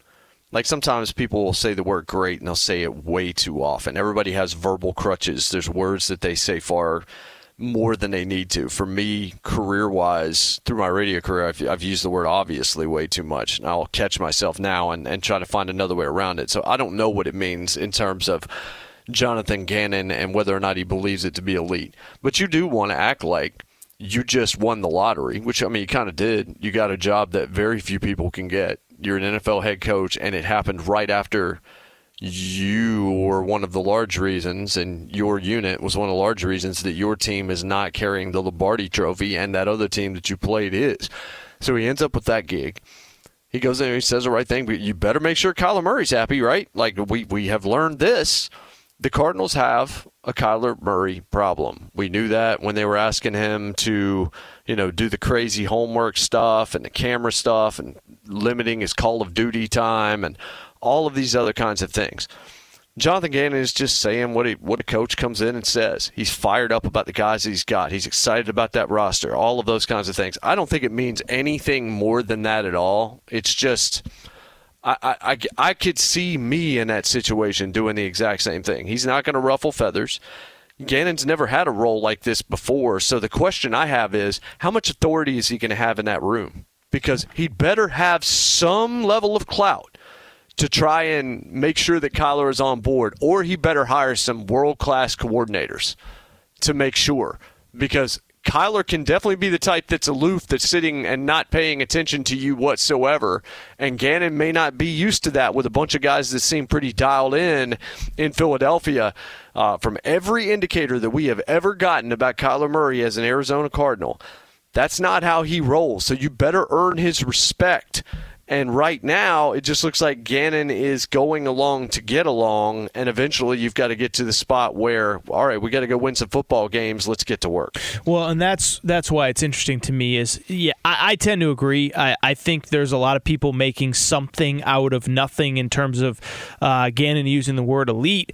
I just think it's going to be a fascinating relationship to follow. I mean, you know, Kyler couldn't get along with what was essentially Kyler Murray far from it was far from a hand-picked decision for Kyler Murray to take Cliff Kingsbury, but we all remember Cliff Kingsbury recruited Kyler Murray. Uh, Cliff Kingsbury said something to the effect when he was at Texas Tech, Kyler Murray should be the number one pick in the NFL draft long before it was thought that Kyler Murray was ever going to play in the NFL, let alone be the number one pick. Uh, offensive guy, young guy guy. And I guess that's my question. And this isn't even a Kyler Murray like criticism. It's just, but if he couldn't get along with that guy, why do we think he's going to get along with a defensive guy, first time head coach? Um, you know, you look at Jonathan Gannon's resume. I mean, listen, you know, three years ago, uh, not three, but about five years ago, he was an assist, assistant defensive backs coach with the Minnesota yeah. Vikings. I mean, this isn't. Um, you know Bill Parcells or somebody of that like like it's not the type of personality that immediately says like if you don't fall in line there's going to be trouble. Like as an example Sean Sean Payton. Sean Payton and Russell Wilson exactly. right. like eh, you know Jonathan Gannon ain't walking in and saying uh, yeah uh, that's not the way we're doing things around here like when Sean Payton was asked about Russell Wilson's quarterbacks coach. So so excited about that by the way. I just go I, ahead, I like dude, Sean Payton dude. Sean Payton's walking in and we know Sean Payton is one of the guys. I just mentioned you have to have clout right that's why Sean Payton's so important in Denver because you had to have somebody Russell Wilson respected and would listen to. Same thing's true here with Kyler Murray to a different degree. We were told, right? And I'm pretty sure this is accurate. I need to source it for sure, but I'm pretty sure it's accurate. The Cardinals said that Kyler Murray was going to be intimately involved with the head coaching search. Like he was going to have to approve all of this. I don't know that I buy that Kyler Murray was like, yeah, Jonathan Gannon, that's exactly who I really like. Do you buy that, Aaron? Because if, if he was supposed to be like super involved in the process and they ended up with Jonathan Gannon, who I am pretty sure they did not interview until Monday and then gave him the job before Monday was over. I can't imagine Kyler Murray had enough familiarity with the defensive coordinator from the Philadelphia Eagles after the season that Kyler Murray had and getting injured and losing uh, all of the stuff that went down. Do you really think that he green lighted the Jonathan Gannon hire in Arizona? Because I am, let's Wait. just call me skeptical. You know what happened? Uh, unfortunately, Sunday night the internet went out at his house, so he couldn't play Call of Duty. And then he flipped on the Super Bowl and said, "You know that guy that just gave up 35 unanswered points or whatever it was in the second half? That's the guy that I want as my head coach." No, so I, I will say, I, I you know, how much role or any role that he had, I don't know. I think what we can all acknowledge, though, was that this wasn't a very coveted job. Like the fact, mm-hmm. like like the Shane Steichen thing, and, and I don't know all the details. I'm not Ian Rapoport. I'm not Adam Schefter. I don't know all the details, but it seemed as though the Colts were waiting to to uh, you know uh, to to hire this guy, and if he didn't come, I don't know what would happen with Jeff Saturday. Whatever. Why I bring it up? That seemed a little bit more orchestrated Whereas this just felt like they went after a bunch of guys, and a bunch of guys were like, nah, yeah, I don't really want that. Like, we know they went after Sean Payton. I believe DeMeco Ryans either turned down an interview or wouldn't come back for another one. Brian Flores, by the way, we found out had the opportunity to interview for this job and politely declined. So I, I don't know what the truth is, what I do know is that it feels as though there wasn't a line of people around the block that were eager to coach this team, Jason. Yeah, well, I mean, it's falling apart. The ownership has has always been bad, right? Like we Cardinals, that's always been a problem. Their front office has always been a problem. You've got new GM, you've got a, a quarterback that I just think the reputation is not particularly good. I, I'm you know, talking to people inside the league over the last few years, internally, it's just a lot of negatives about Kyler Murray and his dedication and how much he really cares about the organization and last one to show up in the morning, first one out at the afternoon, and all that kind of stuff. Like I don't know because I haven't been at a Cardinals practice to see it if that's 100% accurate, 90% accurate, or whatever. But if you're walking into drama, it better be Aaron Rodgers. If you're walking into drama, it better be somebody that's worth the headache. And Kyler Murray, in terms of what we've seen him do at the tail end of regular seasons, what we've seen him do in postseasons, and just the antics and the stuff that's gone on, it seems like right now the potential pitfalls outweigh the expected benefits the return on investment is not there. I'm not walking into a quarterback that you just committed an insane amount of money to, basically signaling he's going to be the guy here. We're committing to him. They had all that contract dispute and everything else, and everything else that happened in, in last off season. If I'm a first time head coach, or somebody that knows what I'm doing, I don't want to walk into a spot that looks like it's ready made for failure. And I'm walking into the same division with Kyle Shanahan and the San Francisco 49ers. I'm walking into a Rams organization where McVay is still there right now, and a Seahawks team that was better than anybody thought they had any right to be and seemed to have a pretty good culture last year. That is not in any way the situation that I would want unless I'm somebody with a ton of clout that's already won a bunch that can sustain this. And that's why maybe you end up with a Jonathan Gannon that might not been might not have been a candidate that, that really should have been on your radar. You might have been reduced to take a Jonathan Gannon type guy because of the circumstances of the occupation and the job. Very interesting scenario going on with the Arizona Cardinals, and you just mentioned their division rival, the Los Angeles Rams. Some very interesting things coming out of Rams camp uh, late the other night. We'll discuss that next. Before we do, though, final time this evening. Let's get it over to the news desk. Steve DeSager, what's trending at this hour? Well, not the last time we will mention the name Mac McClung, ladies and gentlemen, your Ooh, NBA slam dunk champion, 76ers. It's quite a story. A guy who didn't have an NBA Wake up job. screaming Mac McClung in the middle of the night. Your wife's no, going to be like, what is I'm going on? I'm just saying that it's on our airwaves. This is not the last time that this name is going to be mentioned as we go overnight. Three perfect scores out of four dunks. The three point contest went to Damian Lillard, who beat two Indiana Pacers in the final. Team Team Jazz won the skills challenge in Utah. Notable that Giannis Antetokounmpo did not participate in that event. He had a wrist injury in his final game before the break. He is a team captain for tomorrow night's All-Star game and will at minimum at least conduct his player draft an hour before the exhibition Sunday night.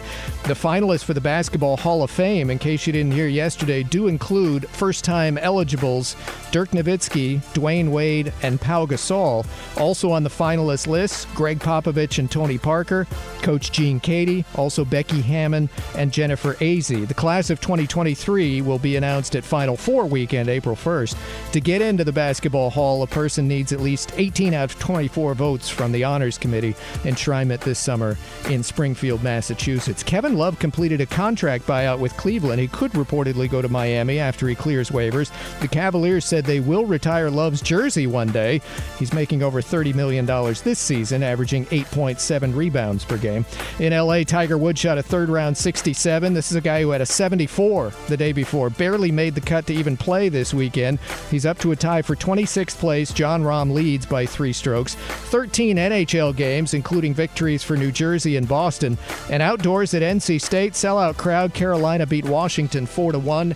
The LA Kings blew a lead, but still won 6 5 over Arizona in a shootout. Late night victories for Seattle and Buffalo. The Daytona 500 is Sunday on Fox TV, 2:30 p.m. Eastern Time. NASCAR's official season opener, the Xfinity race, went to Austin Hill. U.S. women's soccer plays again Sunday against Japan in Nashville. The Americans beat Canada 2 0 Thursday night in Orlando in the opener of their mini tournament. Pitchers and catchers reported to MLB spring training this past week. Full squads start reporting on Monday, and USA Baseball starts workouts in Arizona March 7th for the World Baseball Classic, a tournament that will be televised by by Fox next month. Dominant wins in college hoops for number one Alabama and number four UCLA which beat Cal 78 43 tonight. Cal shooting from the floor 11 of 50. UCLA has won 23 straight at home. By the way, even Eastern Washington won at Cal in hmm. December. Eastern Washington now 15 and 0 in the Big Sky after a win today. Colgate 15 and 1 in the Patriot League after a win, and Oral Roberts 16 and 0 in the Summit League after a victory. We mentioned last hour Louisville was 3 and 23 but did defeat Clemson. Big 10 wins for Rutgers and Penn State. That Penn State win was over Minnesota which is 1 and 13 in conference. And kudos to Michigan, not for their win against Michigan State, but how they honored the Spartans in their first game back after the campus campus tragedy recently. Kansas State over Iowa State today. Kentucky beat Tennessee again. Number seven, Virginia edged Notre Dame 57 55. Notre Dame 2 and 14 in conference. Virginia still leads the ACC by a half game over Miami, which won today.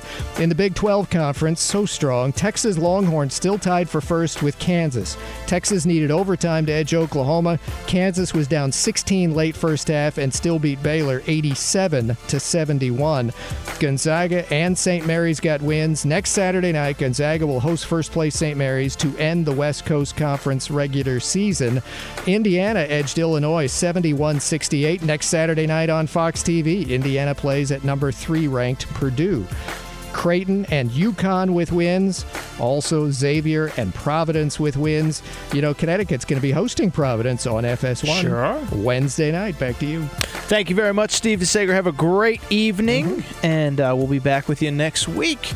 Fox Sports Radio, Aaron Torres, Jason Martin. We are broadcasting live from the TireRack.com studios. Uh, Jason, so I mentioned you know some some news out of the world of the Rams, and obviously uh, it was a disappointing year for the Rams. I mean, I think you could legitimately argue like one of the worst Super Bowl defenses that we have ever seen. Um, but why I bring it up is that there was some interesting conversation because Kevin Demoff, the COO, was asked about the future of Jalen Ramsey as a Ram. And basically, it was kind of a, a soft, you know, softball question that he could have gone in a lot of different directions on. But this is what he said. He said, I think for all of our players, it's going to be about figuring out what's best moving forward, but could not be more grateful for Jalen for what he's done for the Rams leading this defense. Done is past tense. Jalen Ramsey then responded later in the night. It was uh, the night of, I, I want to say, uh, maybe Wednesday night into Thursday. Uh, there was a, a report from uh, Bleacher Report that Jalen Ramsey could get cut. Jalen Ramsey said 100% chance I won't get cut. God bless, though. The point being is that it appears as though this relationship is coming to an end. But I think what it says to me, Jason, it's not really a Jalen Ramsey thing or where's he going to go. Uh, I, I think the grand experiment with the Rams, it led to a Super Bowl. You traded all your picks away, you traded all your future away for kind of the moment, the now. Well, we saw what happened when things go sideways this year. Cooper Kupp gets hurt, Matthew Stafford gets hurt, Aaron Donald uh, is hinting at retirement. And uh, I think trading Jalen Ramsey for some draft capital is probably the, the, the first and best way to realistically start a rebuild of this organization. I just think they need bodies at this point. Jason, what do you think of this news? I mean, that's that's substantial. I mean, when you think about Jalen Ramsey, you just look at you're getting into those. There's going to be so many potential suitors for him, but again, they went so far all in on the now which, look, I support it because, again, I am totally against the idea of a championship window. They cashed that thing in, and they came close to not cashing it in. And we've discussed several times over the past year what would what would this have looked like and been perceived like if the Bengals had won that Super Bowl? Because I don't think the Rams would have looked the same this year. I, I don't think that it would have necessarily been any better. They put themselves in such a constraint that they had to win then. So it's just big and it's going to continue to happen and you knew it would. Like eventually the bill does come due. Eventually you do have to start looking to the future. You do have to start balancing the checkbook here and there to make sure the lights stay on.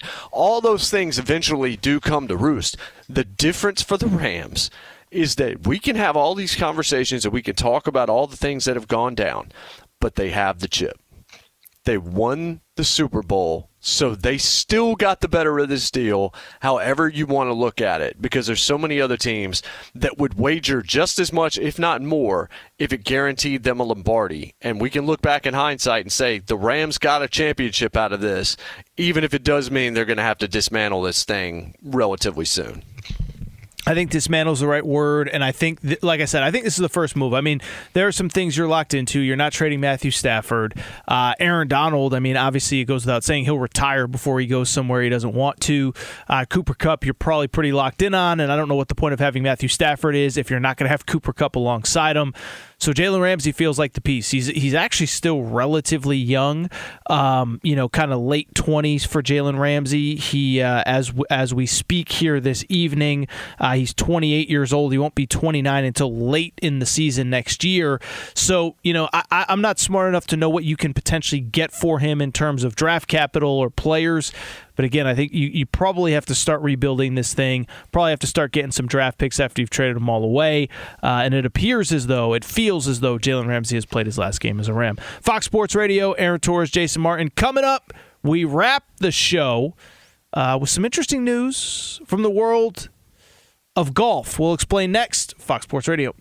The big cat for the big bird at At Bet365, we don't do ordinary. We believe that every sport should be epic. Every home run, every hit, every inning, every play. From the moments that are legendary to the ones that fly under the radar. See for yourself when you sign up today and get $150 in bonus bets when you bet just $5. Whatever the sport, whatever the moment, it's never ordinary at Bet365. 21 plus only must be present in Ohio. If you or someone you know has a gambling problem and wants help, call 1-800-GAMBLER. Terms and conditions apply. There's no distance too far for the perfect trip. Hi, checking in for. Or the perfect table. Hey, where are you? Coming!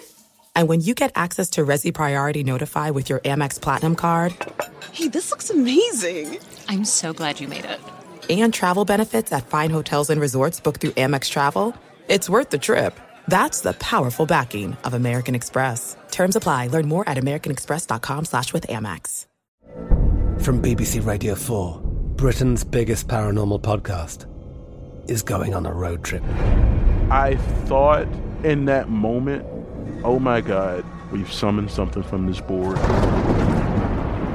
This is Uncanny USA. He says, Somebody's in the house, and I screamed. Listen to Uncanny USA wherever you get your BBC podcasts, if you dare.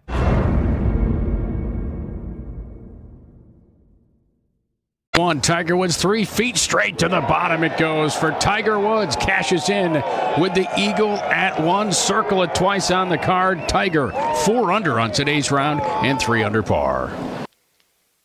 That was the Progressive Play of the Day, brought to you by Progressive Insurance. Progressive makes bundling easy and affordable. Get a multi policy discount by combining your motorcycle, RV, boat, ATV, and more. All your protection in one place. Bundle and save at progressive.com. Also, that call credit of Sirius XM Radio. Tiger Woods playing at the Genesis Invitational this week, uh, and apparently shot 67 today, Jason. But that's not really the story out of this tournament. Did you see what Tiger Woods did the other day with Justin Thomas? Of course. Okay. I mean, I watched I watched some today because Oh, Tiger's that's right. Tiger's you know my favorite athlete of all time, and so it was it was definitely another thing that you could move on and watch, and him shooting a 67 and being four under, and uh, just finding a shot that works for him right now, and using that and solid green play. I mean, when he got on the greens and he talked about how they were, you know, they were hard, they were solid, and that really benefited where he finds himself right now. That was really solid. But of course, that's not really. He still managed to do. Yeah, exactly right. That's fine. He almost had an albatross, and we're about to talk about something else. Yeah, so real, real, real quick because we don't have very much time. But um, a couple days ago, playing Justin Thomas, uh, and it was clear, you know, something happened, and Tiger Woods was trying to get into Justin Thomas's head, and he was seen handing off something to Justin Thomas. Turns out it was a tampon. I think the insinuation being that um, you know he's he's feminine or soft or he needs it because he's not as tough as Tiger Woods. The world was outraged. Jason, well, here's the thing. I don't really know if any. I, I saw Christine Brennan uh, write a Well, she- column she's never missed an opportunity. to, to be outraged. And then here's the crazy part about it. She was then outraged because she didn't feel like the apology was sincere enough, which by the way, I will tell you of all of my least favorite developments of 20 of the 2020s and the 20, you know, the 21st century, demanding apologies and then trying to deem which ones are sincere and which ones aren't is actually my most uh, that's my biggest pet peeve, the most annoying thing. But I guess what I'm trying to ask, you know, you have a daughter, uh, you have a wife. I mean, I have a wife, uh, I have a sister, I have a mother. I, I love them all deeply. I did not find anything that Tiger Woods did the least bit offensive. Uh, I think it was kind of gamesmanship. I think it was a little bit funny. Were you at all in any way, shape, or form offended? No. And if you are offended, I just look at it and I'm just like, what aren't you offended by? Like, What is the insinuation about fun. being def- like what? What would you be offended about? I, that's the like I, that was the part that I was a little trying to confuse. Like I, I'm not trying to be insensitive to females or female issues.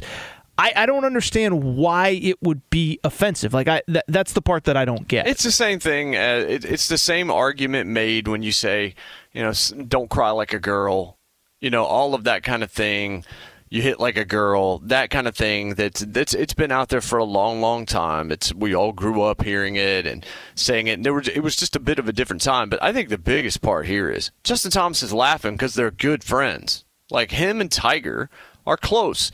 Was Justin Thomas ticked off? No, not at all. But keyboard warriors and folks with you know, blue check marks next to their name that write for large publications are just all verklempt and incredibly upset over this because of how disrespectful it is. You just made it disrespectful by turning it into a thing. Like it would have just been a funny joke. We can move on for two. This is why comedy is dead in so many different places because you can't do anything. You can't say anything for fear of this kind of thing. And so then he apologizes, and that's not good enough either, which just makes me wish he hadn't apologized at all. Because you can never bend the knee enough for somebody that is looking to be outraged. And there are folks in this industry that have done that in their entire career. Christine Brennan is a professional outrage artist, and she also writes about sports every once in a while. Well, a couple things. One, I agree with you. I don't. I, I just think people need to stop apologizing for things that they're not actually apologetic for. And oh, by the way, um, it was a joke. Maybe it landed with you. Maybe it didn't.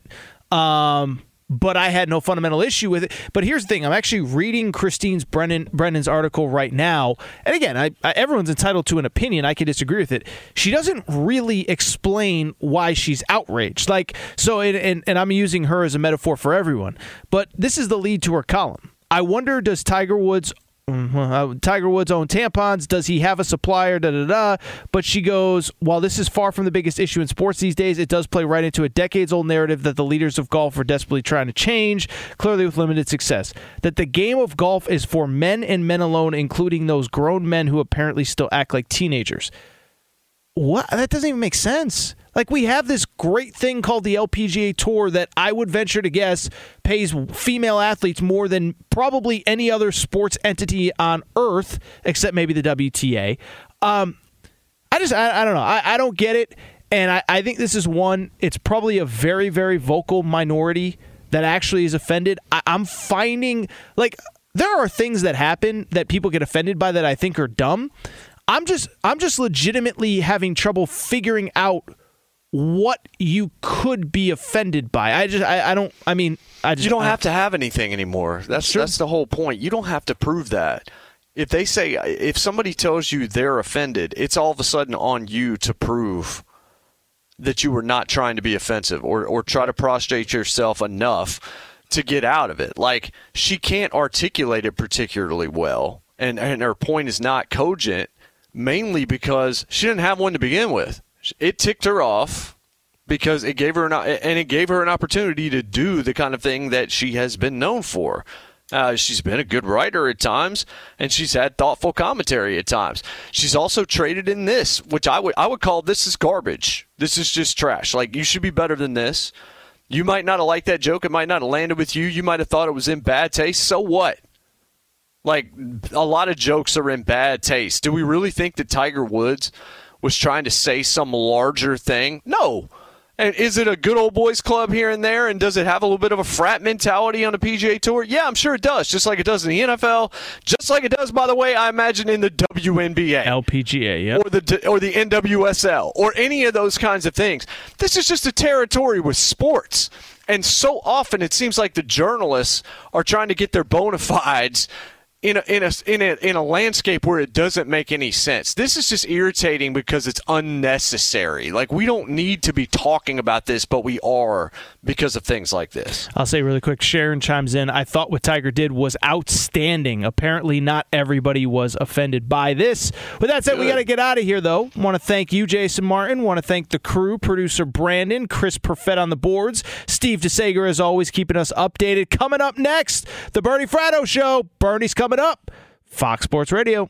At Bet365, we don't do ordinary. We believe that every sport should be epic. Every home run, every hit, every inning, every play. From the moments that are legendary to the ones that fly under the radar. See for yourself when you sign up today and get $150 in bonus bets when you bet just $5. Whatever the sport, whatever the moment, it's never ordinary at Bet365. 21 plus only must be present in Ohio. If you or someone you know has a gambling problem and wants help, call 1-800-GAMBLER. Terms and conditions apply. I'm Katya Adler, host of The Global Story. Over the last 25 years, I've covered conflicts in the Middle East, political and economic crises in Europe, drug cartels in Mexico. Now I'm covering the stories behind the news all over the world in conversation with those who break it. Join me Monday to Friday to find out what's happening, why, and what it all means. Follow The Global Story from the BBC wherever you listen to podcasts. Being a chef means keeping your cool in the kitchen. And with Resy Priority Notify and Global Dining Access through my Amex Platinum card, Right this way. it's nice to try someone else's food for a change. That's the powerful backing of American Express. Terms apply. Learn more at americanexpress.com slash with Amex.